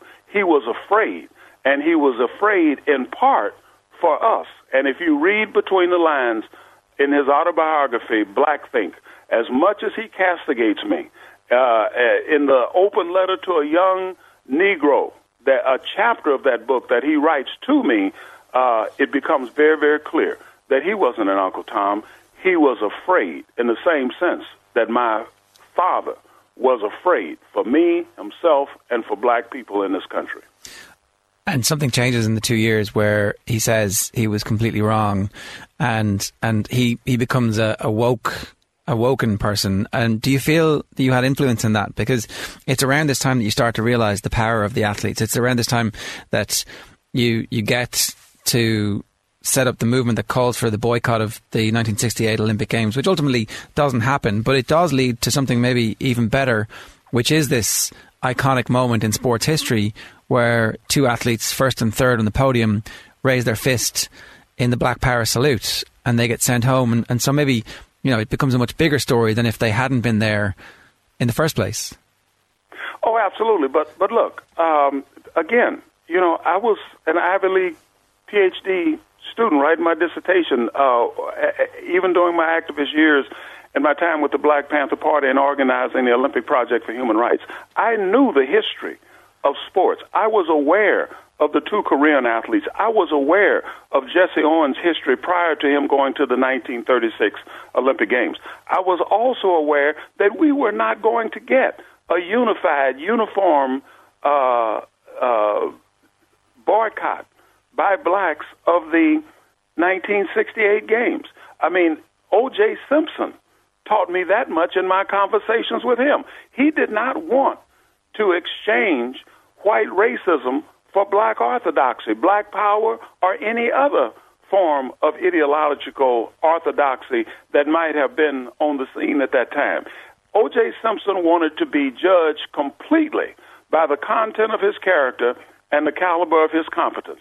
He did not feel any more obligation to step up and stand up for black people, despite the fact that he was standing on the shoulders of those who had sacrificed before him. He felt he should have no more obligation to stand up for black people than Larry Bird should have to stand up for poor whites in Appalachia and French Lick, Indiana. He just didn't feel that obligation. And so automatically I knew that that was a parallel path, a parallel universe of black commitment that was moving right alongside the new militancy among athletes. So I never expected that we would have a unified, uniform boycott of the games. I, I knew that the historically black institutions, which is still where at that time many of the great black athletes, the Ralph Bostons, the Bob Beamons, and others, the uh, Jim Hines out of Texas Southern, uh, those black schools were where many of these athletes came from, and there were uh, coaches and people in those institutions who made it very clear any athlete who even advocated, much less participated in any Olympic Project for Human Rights uh, activities, would be um, uh, uh, dismissed from school. Not just from the Olympic team, but from school, because there was no way that these schools go to these white legislators upon whom they were dependent for their funding and explain how athletes coming out of those programs at those schools were advocating a boycott of the 1968 Olympic Games. And so we knew that we were not going to have the athletes from the historically black schools, which were who were most of the athletes participating in the games on behalf of the United States. We also knew that there were athletes like Charlie Green and Mel Pender who were in the military and who were literally participating and preparing for the Olympic Games under orders. Mm. They were not going to uh, boycott the games. So from the outset, I was aware of the history of the games. I was aware of the demonstrations that took place at the, on the podium at the games. I was aware that Avery Brundage, who was head of the United States Olympic Committee uh, in 1936, had removed Jews from the American track team and replaced them with Ralph Metcalfe and uh, Jesse Owens because he was afraid not of offending the sensibilities of Adolf Hitler. Adolf Hitler had ceased to participate, uh, to, to attend the games uh, by the time the relays were run. He had removed them because he was afraid that they would stage some demonstration on the podium uh, during the 1936 Olympic Games. I was aware of all of that history. So, in pushing for a boycott, what I did was to create a universe of thought that enabled us to uh, move forward with other options and also provided some cover for those athletes who were simply trying to make the team with some pro- prospect of demonstrating once they got there, as had been the case in 1936. And so uh, when uh, people were saying after all of the athletes had qualified and were on the plane on the way to Mexico City and so forth. Well, Dr. Edwards, are you calling off the boycott? Is the boycott over? I made the statement straight out. There are many, many ways to boycott. No, I am not calling the movement off. I am not calling the boycott off because I understood the prospects for other things developing uh, because they had already developed at the 1936 games, even though they were not noted, they were mostly forgotten history, but that reality was there. And so I think that Jesse Owens, looking back over his own history and understanding some of my writings and what happened in 1968, had a change of heart in terms of his whole disposition toward that movement. I think also Jesse Owens' children and grandchildren made it clear that he had to take another look at the stance that he had taken relative to the black athletes in 1968. A change of heart which restores his place in American black sports history as a hero, I suspect, in a way that there will never be a rehabilitation for O.J. Simpson. Is that fair? Well, uh, Jesse Owens doesn't need to have his position restored. Jesse Owens uh, was a victim of the system that we were fighting against. We understood that. Um, in our uh, rhetoric and the urgency that we felt uh, of the moment, in our uh, anticipation that perhaps we would not be around to make other statements, uh, given the rates at which uh, black militant youth in this country was under attack in the late 1960s, uh, the murder of Mark Clark, uh, and Fred Hampton, the shootings of Black Panthers across the country, uh, the fact that over 3,000 black Americans lost their lives from 1954 when Brown versus Board of Education, Topeka, Kansas, uh, edicts came out of the Supreme Court integrating uh, schools and uh, removing separate but equal as the law of the land up through the assassination of Dr. King, over 3,000 black people lost their lives in this country. We didn't expect to be around to make uh, corrective assessments and statements later. So our rhetoric soared. Our uh, condemnation of those who confronted and opposed what we knew uh, to be the truth uh, soared. And so, uh, but Jesse Owens didn't doesn't need to be rehabilitated in terms of his place in the pantheon of great American uh, athletes. Uh, that situation was safe. What he has done is pretty much the same thing that Muhammad Ali did uh, change course and say, uh, this is where we should be headed. And I was wrong. That in and of itself uh, is, uh, is commendable. O.J. Simpson has never been about anything but O.J. Simpson. And uh, now that he's in the straits that he's in, that's what he has to fall back on. Unfortunately, there was never anything there of uh, commendable substance. Uh, and and that's what he's uh, that's what he's left with. I do not put O.J. Simpson uh, in the same uh, category as uh, Jesse Owens. I do not put O.J. Simpson in the same category as Jim Brown or of any of the other great athletes who, even when they were not totally correct, uh, they were trying to do and say something of substance uh, beyond uh, the box scores uh, and what their athletic prowess brought to them in terms of uh, financial and other rewards. The the conversation that you had with OJ trying to recruit him to be part of the movement was that a straightforward conversation? Did he entertain it at any point? Did he think about actually, you know what, maybe there is something here for me, or was it straight out? I'm I'm I'm not interested. I'm just I'm not black. I'm OJ was the quote that uh, everybody keeps going yeah, back to. Uh, it, it was straight up. It was straightforward. But I was not the first one to try to have this conversation with OJ. Jim Brown tried to have that conversation with OJ. OJ was the biggest collegiate sports name in the country for two years. Uh, his two years at USC were stellar. Uh, here you had a handsome, articulate, profoundly gifted uh, athlete, black athlete, who had absolutely no consciousness in terms of any broader obligation. Even as Dr. Martin Luther King was shot down, even as black people were being washed down the street, with fire hoses like basketballs, uh, even as uh, dogs were being sicked, sicked on grandmamas and eight year old girls who uh, were out marching uh, in support of the right of African Americans to vote. O.J. Simpson had absolutely nothing to say about that because he feared it would somehow impact his endorsement and monetary um, options, and uh, that was the path that he consciously chose. I wasn't the only one to approach O.J. Simpson.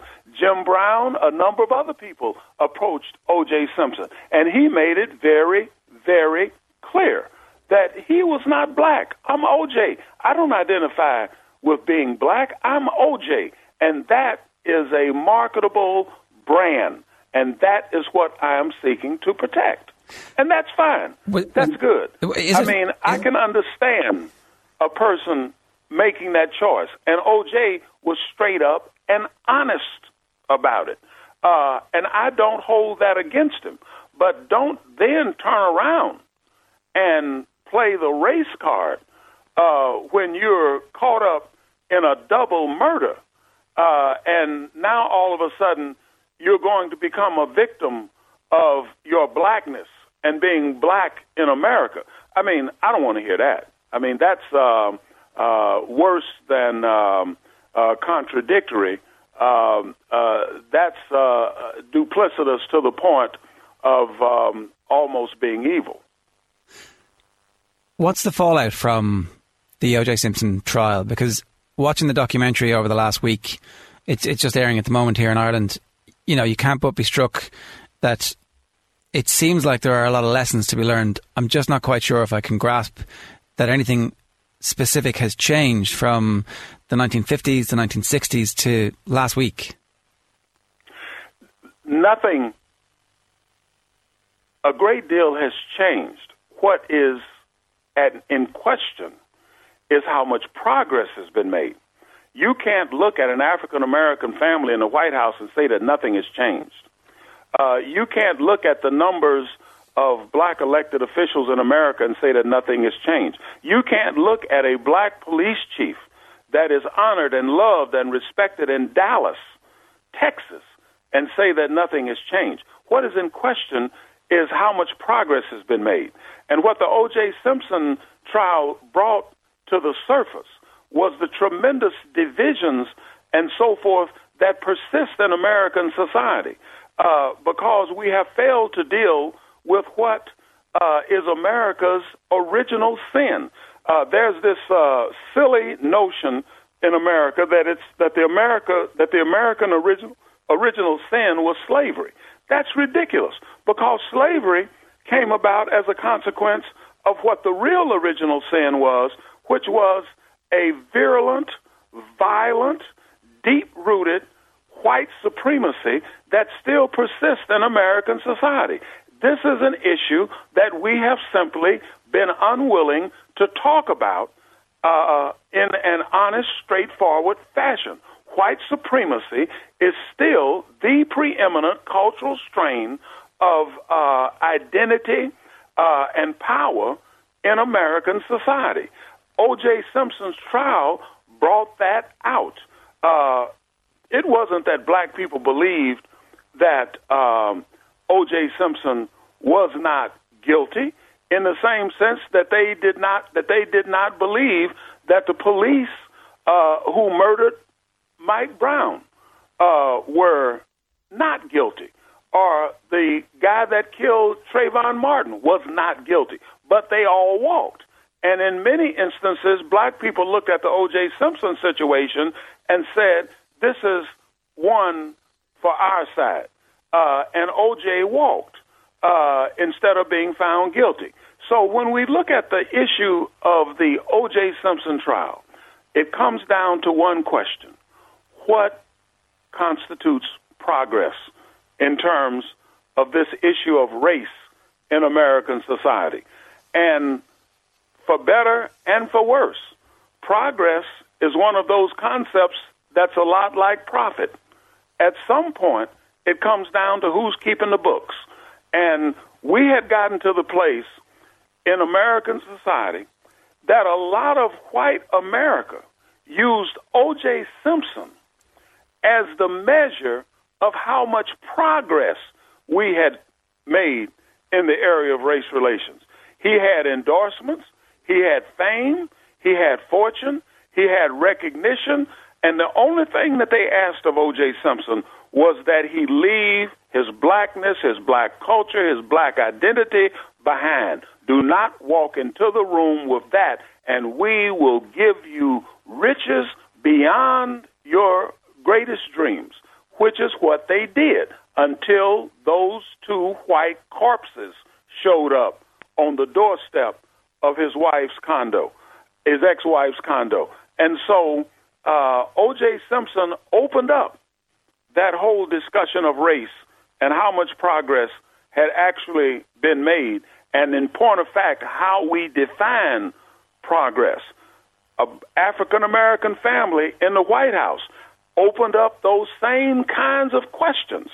Uh, America today is as divided as it ever was because we have not dealt with the central contradiction of American life going back to the time that black people were defined as three fifths of a human being in this society.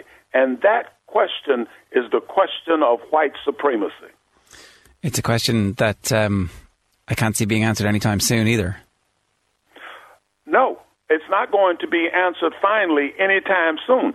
Uh, it may never be answered finally because America is always and always has been a work in progress. And it's going to come down to we, the people. What we, the people down here on the ground, decide to do. That's the message that came out of Dallas this week.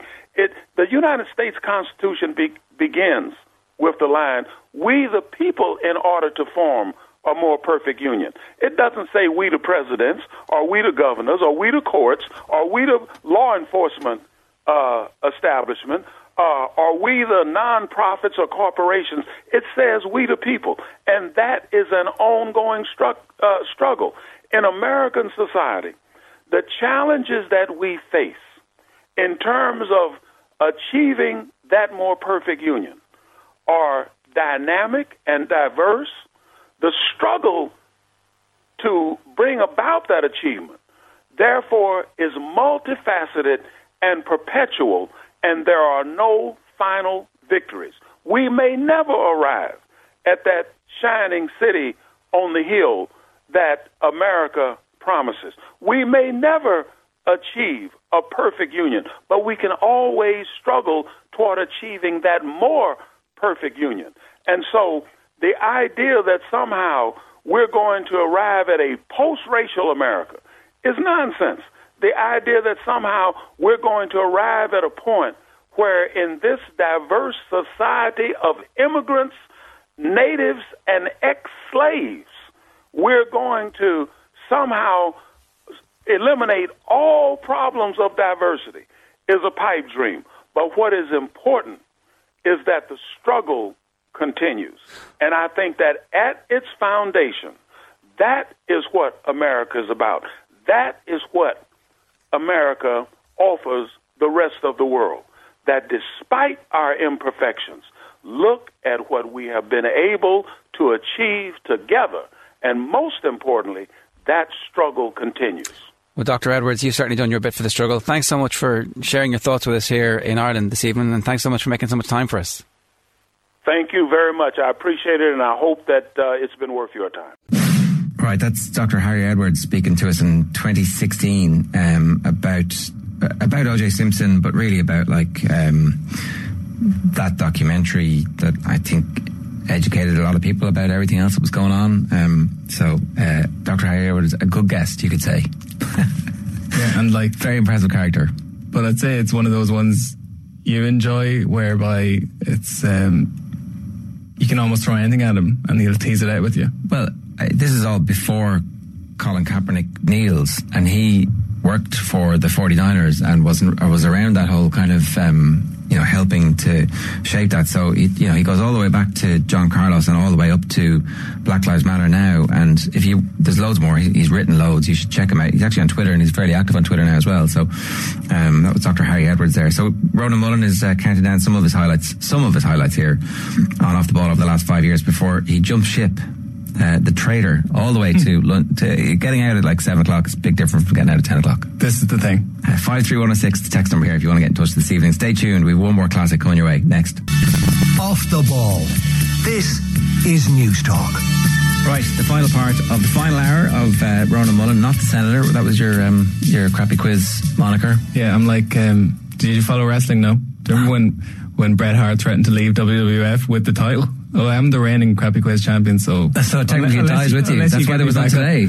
unless you get me back on. Oh, we can definitely do that. So that's uh, that's my way of keeping my foot in the door. Uh, okay, so this one, just explain a little bit about this. I think um, Joe gave the, the game away a little bit earlier for anybody who was uh, tuned in at seven o'clock. Exactly what came to pass here, but tell us your side. Um, well, it'd be unsurprising to people to hear that, like, off the back of an All Ireland final, the primary objective is to get some of the winners on. Can be difficult on a Monday, you know. We've all well, we've all got a chance to celebrate our county doing well, and the Tipperary players were enjoying the revelry. So um, I think we did ultimately get a couple on that night. But then, as the week progresses, we actually lo and behold, yeah, we had a bit of breathing room between the hurling final and the football final. Three whole weeks, Yeah. on like six days or whatever it is now. But a uh, different era, a bygone era when you know it was black and white, sepia tinted. it was like you'll remember the coverage of that final. I'd say Tipperary people are a bit put out by how it was received. Where it was that Tipperary did well, but like the the game was ruined by that red card. And I tend to agree. Richie's not that kind of player, etc. And we know we've had Richie Hogan on loads of times uh, for different different reasons, Saturday panels and feature interviews, and he's always very generous with his time after games as well. But this would have been a good time for him to keep the head down. Like like people would have understood if he didn't want to talk about it in the immediacy uh, after an event like that. And I think it was the Tuesday afternoon. I touched base with him and was kind of unsure. And then by, as Joe said, an hour before showtime, he said, "I'm up for doing it if you still are." And uh, we we kind of nailed down the details and, and had him again. It was a live item. So uh, again, you're not quite sure what he's going to say, but for someone in that position, I think he, he dealt with it really well, and he got his point of view across. What was your view on the incident itself? Did you think it was a red card? I didn't really. I mean, if you if you think about the gazillion incidents in hurling matches which aren't given as red cards, like it wouldn't have been given this year, for example, where you could basically assault your opponent, and so long as the ball popped out, and there wasn't a slowing down of the ball. You know, they, they've definitely, I think they've reflected on uh, the impact that this sending off had in the game. There have been other sending off in matches which didn't seem to have as uh, um, catastrophic an effect on one side or the other. But I, like, look, you slow it down by the letter of the law, hundred percent. It's always a sending off. But you watch it in real time, and you take into account that it's a wet day. You know, But how how that red card came to define the outcome of that game in a way? Listen, the teams are at different junctures, but when Dublin lost Jonny Cooper in the first half of the football final, yeah, and were able to this is the, the get to the finish line. It turned out it was the the last bit of that team. We thought maybe, this year was the last bit of that team under Cody, but actually there's been a significant uh, change.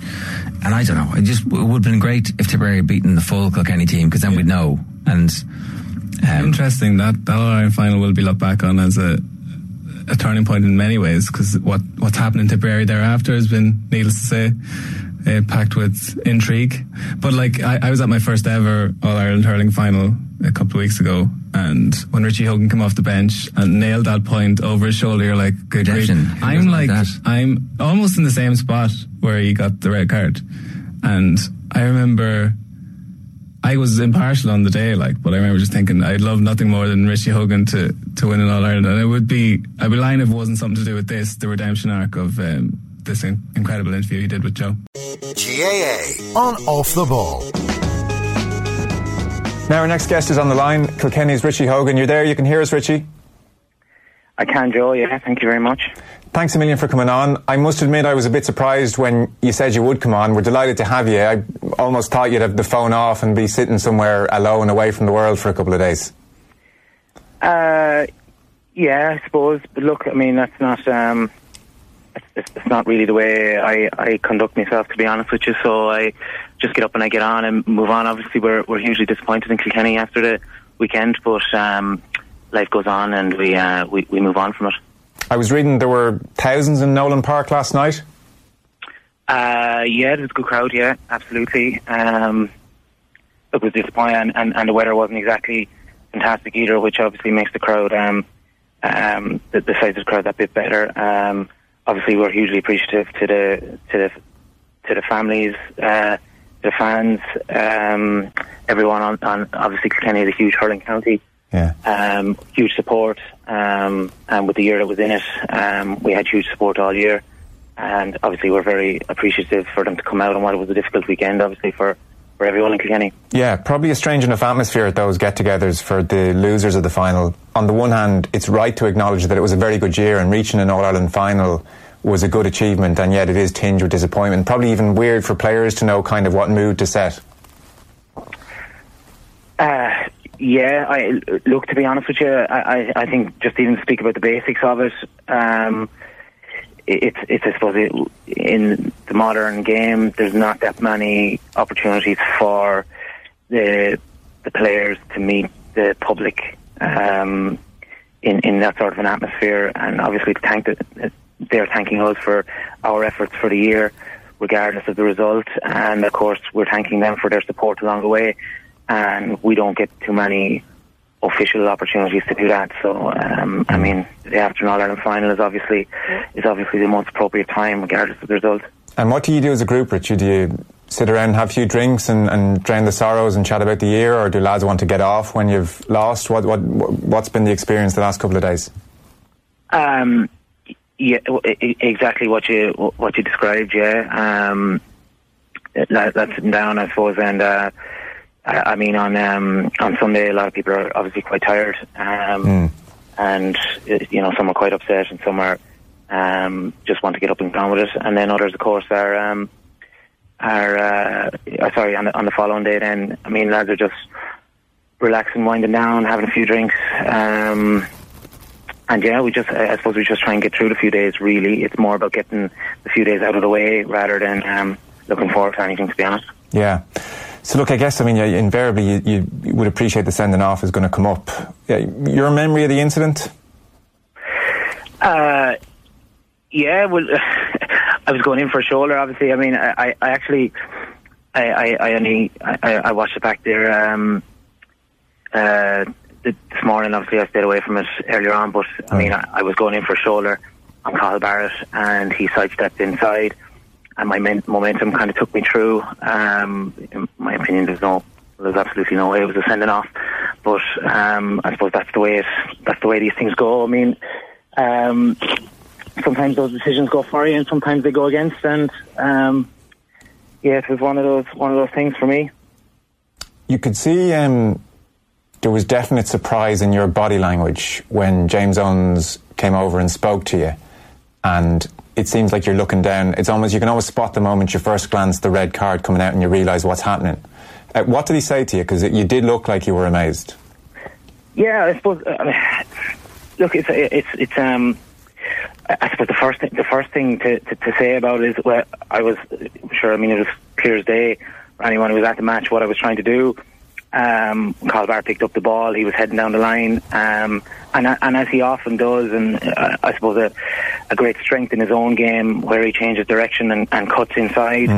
Um, to, to, to get through, I mean, it's it's it's it's it's a big part of his own game. Um, and when I when my momentum took me through, I thought uh, first thing I thought was right, turn around and, and, and get back after the ball. And then when I saw him on the ground, I thought, right, uh, it, it's a it's a free. Um, I, I, I was I was complaining about getting a yellow card to be, to be perfectly honest with you because Right. it was one of those clearly accidental, um, honest challenges um, in, in, in, in, in my opinion, and um, I, I just assumed he was taking the wrong card to be honest with you because he, he stopped for a long time and then uh, came back and I said right.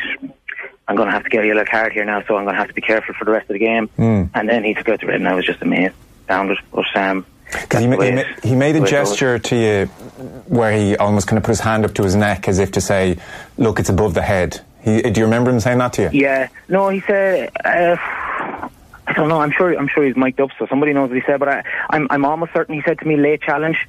Um, was was was what he said to me. Um, uh, he, he absolutely did point up towards up towards the neck. Hmm. Um, so I assume by pointing there, he didn't need to say anything. Um, but um, yeah, it's it's it's it's, disapp- it's disappointing. But it's it's one. It's look, hurling is an incredibly difficult game to referee. I mean, it's it's there, there's a set of there's a set of rules there.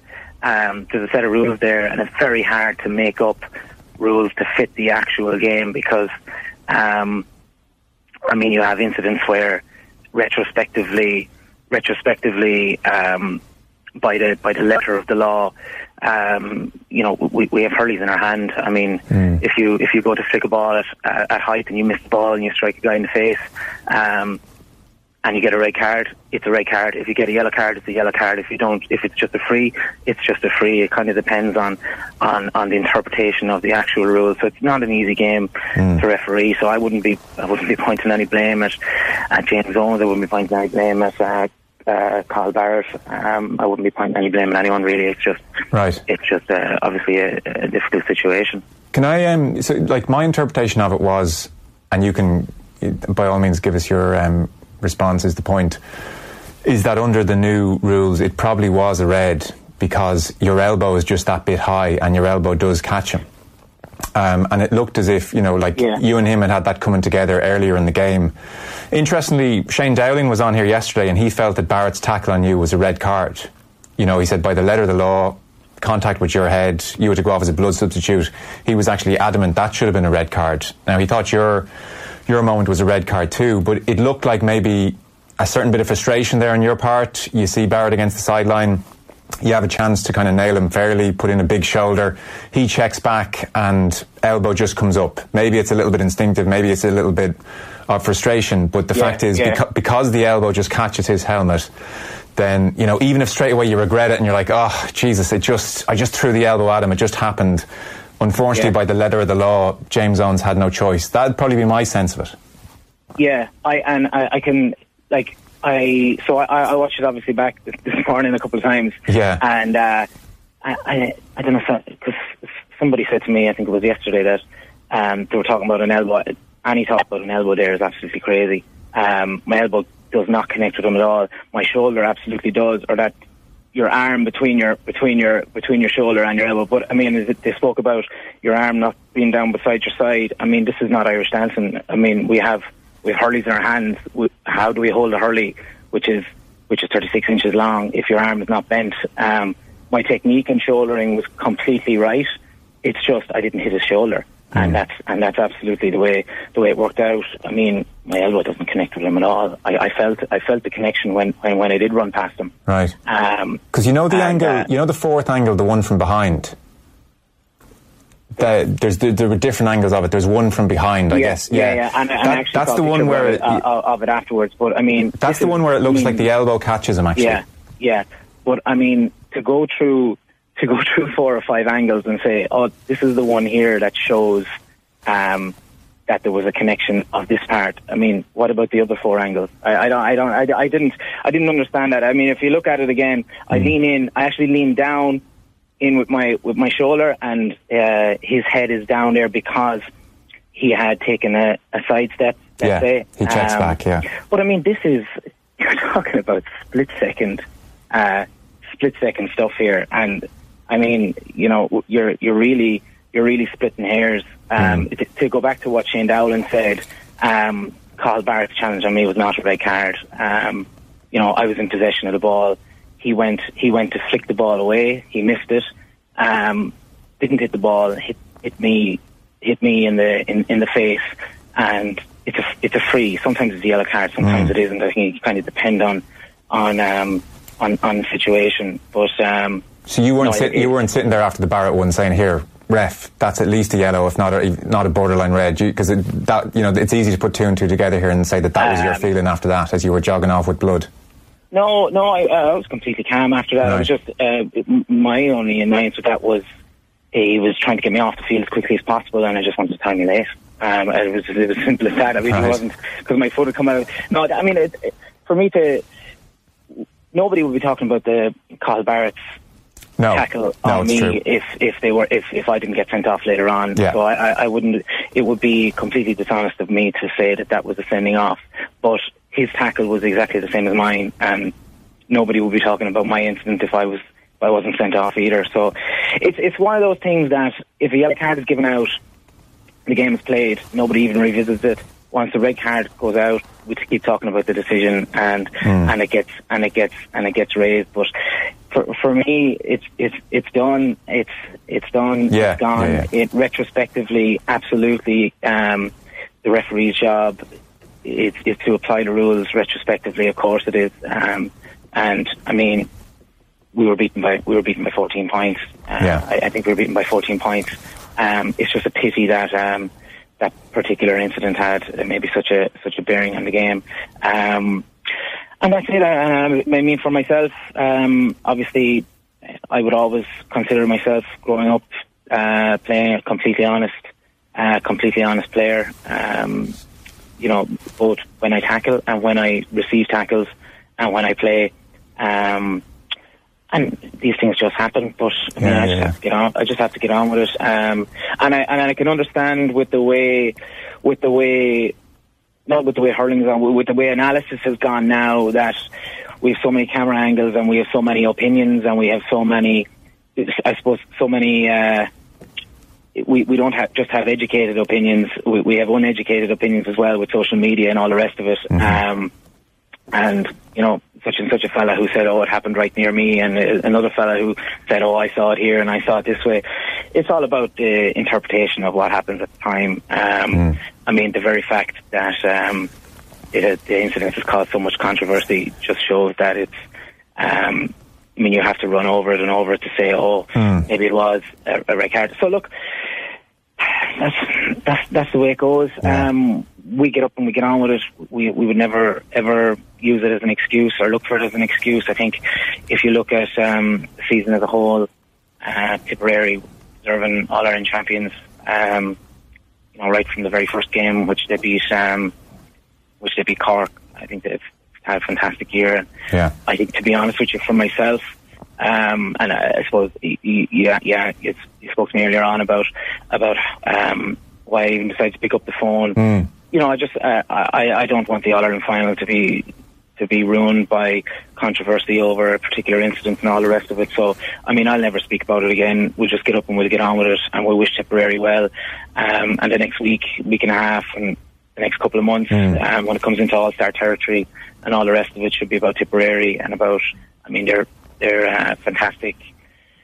While the All Ireland final maybe didn't end the way they, or didn't turn out the way everyone would have wanted, I think the year itself was a fantastic hurling Yeah, yeah. season, and I think Tipperary were deserving champions. And I wouldn't like an incident like that or a decision like that to take away from from uh, from their victory because I mean, you know, they trained for nine or ten months in order to win an All Ireland final and they've achieved their goal, and it's just a fantastic place to be for Tipperary, and we uh, we wish them well, and um, I suppose can't wait for next year on our own Well, that, that's more than fair enough. And then, uh, so uh, accepting that it's not something you want to be talking about for the rest of your days, and even for the rest of this phone call, the very last point I'll put to you then about it. Um, it's funny, like it is mad because I, I probably wouldn't have even changed my views even after listening to you because I just I just see the elbow connect with Yeah. the chin, and I don't know. It, it must be something deceptive, but it just I don't know. It just I can definitely see how it looked like he's checked inside you, and then almost instinctively, I think an elbow pops up. But you're you're kind of saying it was more of a trying to dip the shoulder into him, and he was too quick for you, and you didn't feel it was like actually the point of your elbow that clocks him. Oh no! I mean, uh, for me, any talk of an elbow was crazy. First, I heard of it was this morning, I think, Right. and I thought any any talk. I, I could believe lads were mentioning mentioning an elbow. I went in to shoulder. He he slipped me. I could actually feel. I could I could I could feel the contact. Um, I could feel the contact coming coming off coming off um, as as he was swinging around. Uh, I didn't expect him to be to be down, but when I when I saw him down, then I was like, okay, it's a free Right, turn around, okay. get up, uh, I turn around and and uh, it, it, get up the field and, and, and get ready to defend it, and then you know, look, it's it's it's it's it's just it's just the way it is. I mean, the very fact that you have, um, and, I- and I know you have your view on it, I have my view on it. Yes. Someone else has their view on it. Tipperary players have their different views on it as well. Some of which will be in my favour, others of which which be in, in another favour. The very fact that it's controversial is, I suppose, it's um, Yeah. it's it's unfortunate. Um, um, and, and that's the way it goes. Um, that's the way it goes. But I mean, you know, I- I just have to get up and get on with it. Yeah, exactly. And, and, And- and, and play the game. I suppose if you were to ask me, I I suppose the best way to describe it would be if I had it back again and I was going out to tackle him over the line, would I do the exact same thing as I would do the exact same thing? 'Cause that's that's. Right. I mean, if he stays there, you hit him with a good shoulder and and um, you move him over the line. Hmm. Uh, the very same thing happened in the Limerick game with Sean Sean Finn. Um, where I shouldered him out, out over the line, and, and he goes.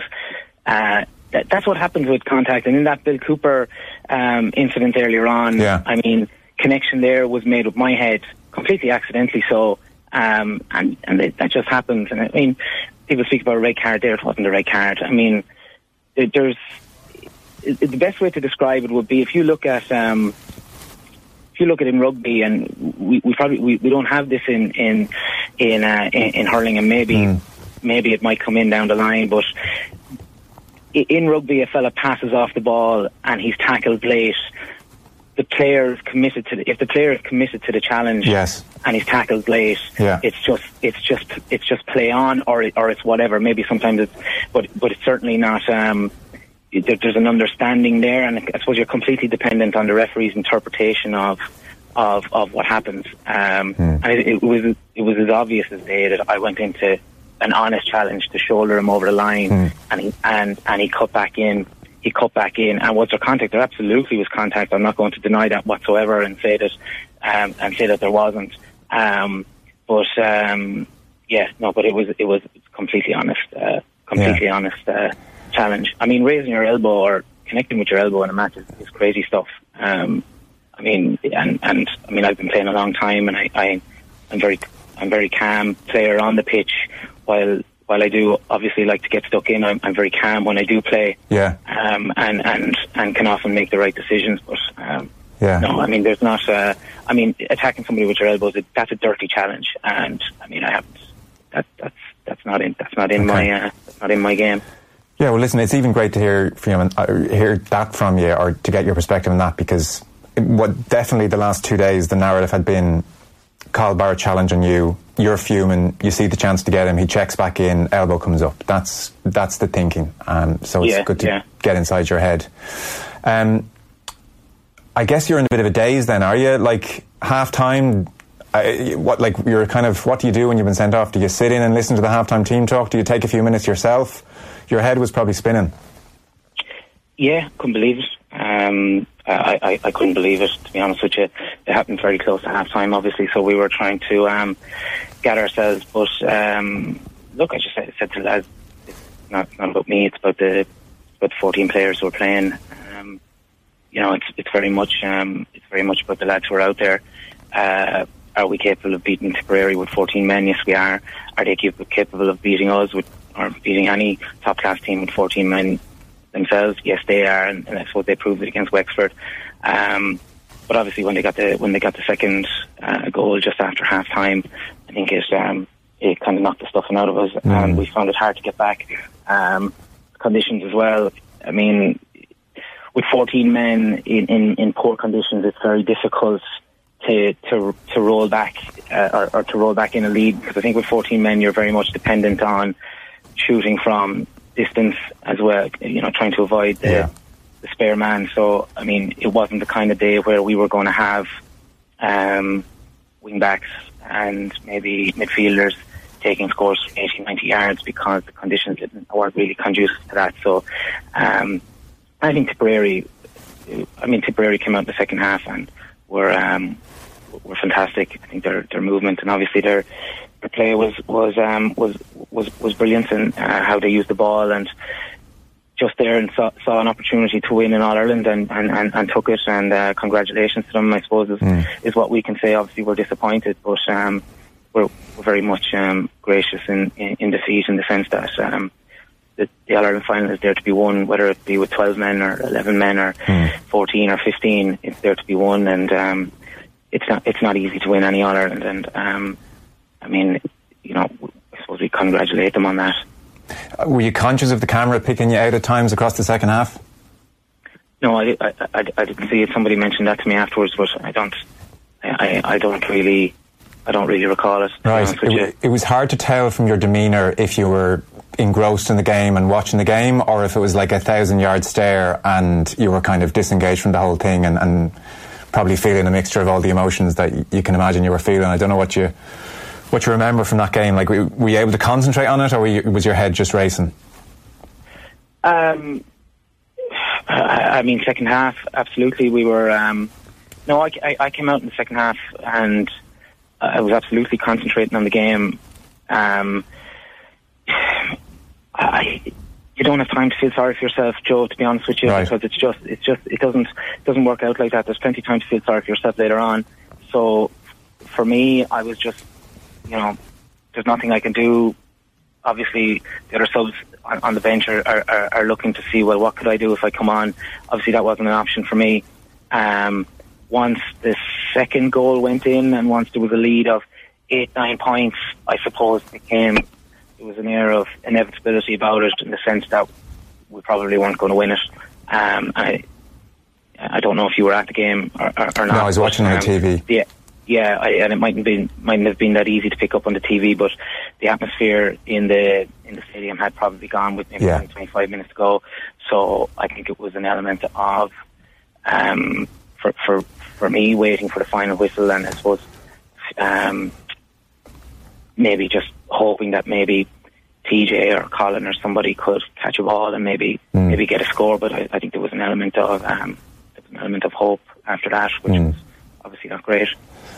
Your own um, body at the moment, like your your back injury, seems to be uh, an ongoing battle. Have you are you able to train as much as you want? Are you able to get as fit as you want? Are you managing this thing that's kind of giving you trouble all the all the time, or, or where are you with that now? Yeah, look, it's not um, for me. It's not an ideal situation. Um, reality, um, you know, I was patched up to to, to, to play the All Ireland final. Um, I, I, I tore I tore my medial ligament on my left knee against Limerick. Um, Right. and was in with the surgeon the following week, so I, I haven't trained since the Limerick game. Uh, I did some straight line running, um, and it was obviously very, very heavily strapped, but um, absolutely able to contribute as best I as best I uh, uh, could.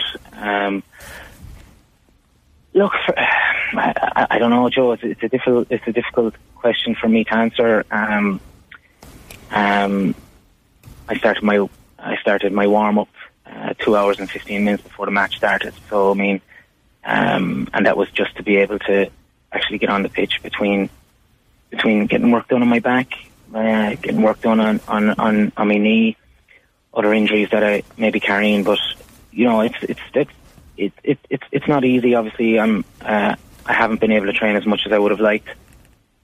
Um, and, And- it's, and and- it's unfortunate, but I, I'm look, sorry to interrupt, Richie. What like what what, what might be we be talking about, say, for an average month across the year? Like, can is is one pitch session a week about the height of it, or if even that some of the time, or where are you? Um, it, it depends really. I the last between Leinster final, um, sorry, just just before Leinster final time, maybe around time the first Wexford game up until up until the Cork game, uh, I would have taken part in every training session, which Right, was okay. brilliant to be able to do. But um, you know, I could wake up on the morning of a game and m- mightn't have slept well, and might wake up and might not necessarily be able to be able to move uh, 100% freely. Um, it, it, it takes it takes it takes a lot of hard work, but um, you know, it, it's worth it to even get a minute on, on the field. Um, now that the now that the year is over and um, now now that it's finished, obviously you have to sit down and think about um, whether you can do it again or whether you can keep going. But um, those, you know, at, at the time you just you, you just focus and do what you can. I, I would start with maybe a lot of running. Weight sessions are quite are quite difficult, so they're they're tailored. Um, obviously, I live I live in Dublin, so I'm uh, I've I've a long commute. Um, all of my gym sessions are obviously need need to be supervised as well in terms of technique. Um, you know, I had multiple multiple visits to um, multiple visits to um, pain specialists in terms of in terms of uh, getting work done on the back and keep myself in, in, in tune just because I want to play. Yeah. And it's as simple as that. And um, yeah, so it, it to, to answer your question, it completely depends on the day. Um, if I go in on a Tuesday night and I'm in Yeah. to train, I'll, I'll, I'll do absolutely everything that everyone else is doing. And I'm very conscious of that, that I, I don't like to do separate training. I, I, I just don't like it. I don't think it's good for, I don't think it's good for the spirit of the team. I don't Yeah. think it's good for um, my own head. I like to be able to fit in with the group, do what everyone else is doing. But there's there's times when I suppose I'm held back and, and, and told to do something something different. Um, my the only side which I have um, maybe which I do struggle with now is I I can only train when I have access to a physio. So if I want to do some stuff on my own, uh, of which I would have done a huge amount over the last couple of years, um, whether that be going to a pitch to practice striking, frees, running, whatever. I can't do that anymore because I just physically physically not able to do it without access to physio beforehand. So that's that's probably the only part where I do where where I haven't done as much as as I would have liked. But um, yeah, hopefully hopefully it comes good. Right. Geez, that's that. There's a cruelty about that. The randomness of turning up some days and it not working, and then, like I'm sure you you loved doing the extras, going and having a poke about sharpening the skills. Being sharp is kind of what we're talking about. Like, might uh, it have robbed you a touch of of, of anything? It's that sharpness that you would have had at your absolute well, well, peak. Yeah. Well, well sharp, sharpness would. Yeah, sharpness will come uh, absolutely. Yeah, your your your touch, your your strike, even maybe the speed at which you you, you do things. Um, I think maybe even your your overall um, your overall your overall fitness. I mean, it's Yeah. absolutely no no secret that I wouldn't have been able to. I wouldn't have played seventy minutes on Sunday, regardless of how well I was playing or how well the, the game was going. Hmm. Um, so I, I suppose that that's obviously a struggle. But for me, to be honest with you, to play for Kilkenny for a minute or thirty seconds is an absolute privilege. And um, you know, if that's what I need to do to, to do it, I'll do it. And so, because I was going to ask, and it sounds like we will see you back next year. Like you'll do it again next year. Um, yeah, I'll sit down and I'll think about it. Um, look, look for me. Um, if we if we'd won on Sunday, it would have been a nice way to to maybe sign off Yeah. stuff like that. So for me, obviously, um, I'll, I'll do whatever I can to play maybe another year and see how it goes from there. Because, like, it, I don't think anybody, like, geez, you've been such a brilliant player. My God, um, for that to be your last minute in a Kilkenny jersey just wouldn't sit right with anyone, and I'd say you least of all. Uh, uh, absolutely. I mean, nobody wants to. Nobody wants to finish their career like that, and uh, I mean, for me, I, I, I absolutely I walked out on uh, in Croke Park the last day in the parade, and, and, and absolutely said to myself, "Look, um, play your best because you mightn't you might necessarily you might necessarily be ever be here again." Uh, even though I, even though I work in Croke Park, believe it or not, so I'm there every day, which which is which is a different part to it. But in terms of being on the pitch, um, uh, doing what you love, I, I just take every game as if it, as if it's my last now. But no, I don't want to finish like that. Um, and you know, maybe it's a good thing. Maybe that decision that I was probably would have had to make over the winter has probably been made already for me. So, um, um, yeah. So I, I think, to be honest with you, I owe it to myself to um, do whatever I can to, to, to play again. Yeah. Okay, good. Well, I think we all, I'd speak for everyone listening, I think, when I say I hope we see you back.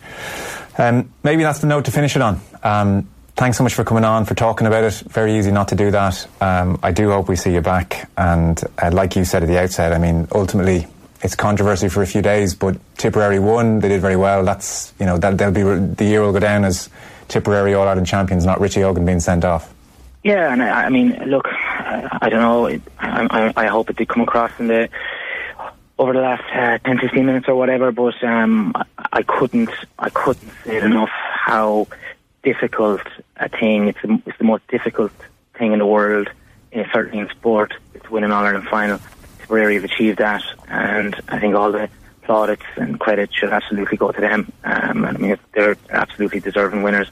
They've gone through the, the mill themselves in terms of what they've had to go through to, to reach the top, and um, I understand what it takes. Um, Tipperary lads are lovely lads as well, and I absolutely wish them the very best. And congratulations to them, and they should absolutely be celebrated to, to the maximum over the over the next couple of months for, for what they've achieved.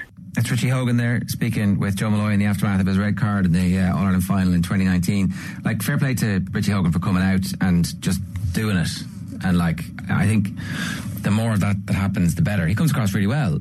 Like, he always comes across really well. But he comes out and owns the narrative. Like these things can take on a life of their own.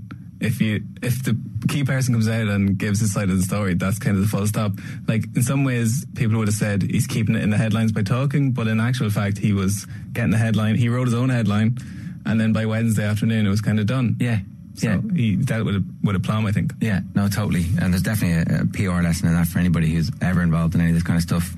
So um, that's it. Anything else you want to say? No, like all I can say is those are three items from from so many brilliant pieces that have been done since I've been here, and I've been involved with some of them, but like uh, with a brilliant team here. Too many to name, obviously, um, but you guys are at the forefront of it, and it's been a pleasure uh, working on off the ball.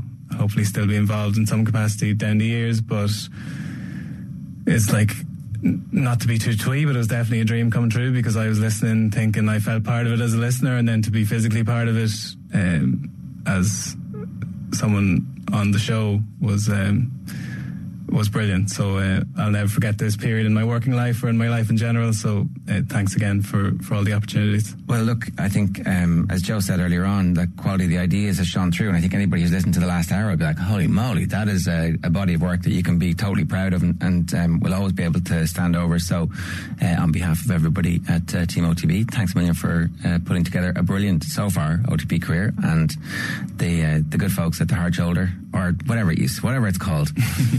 the right hook. Four to Um, seven, four to seven.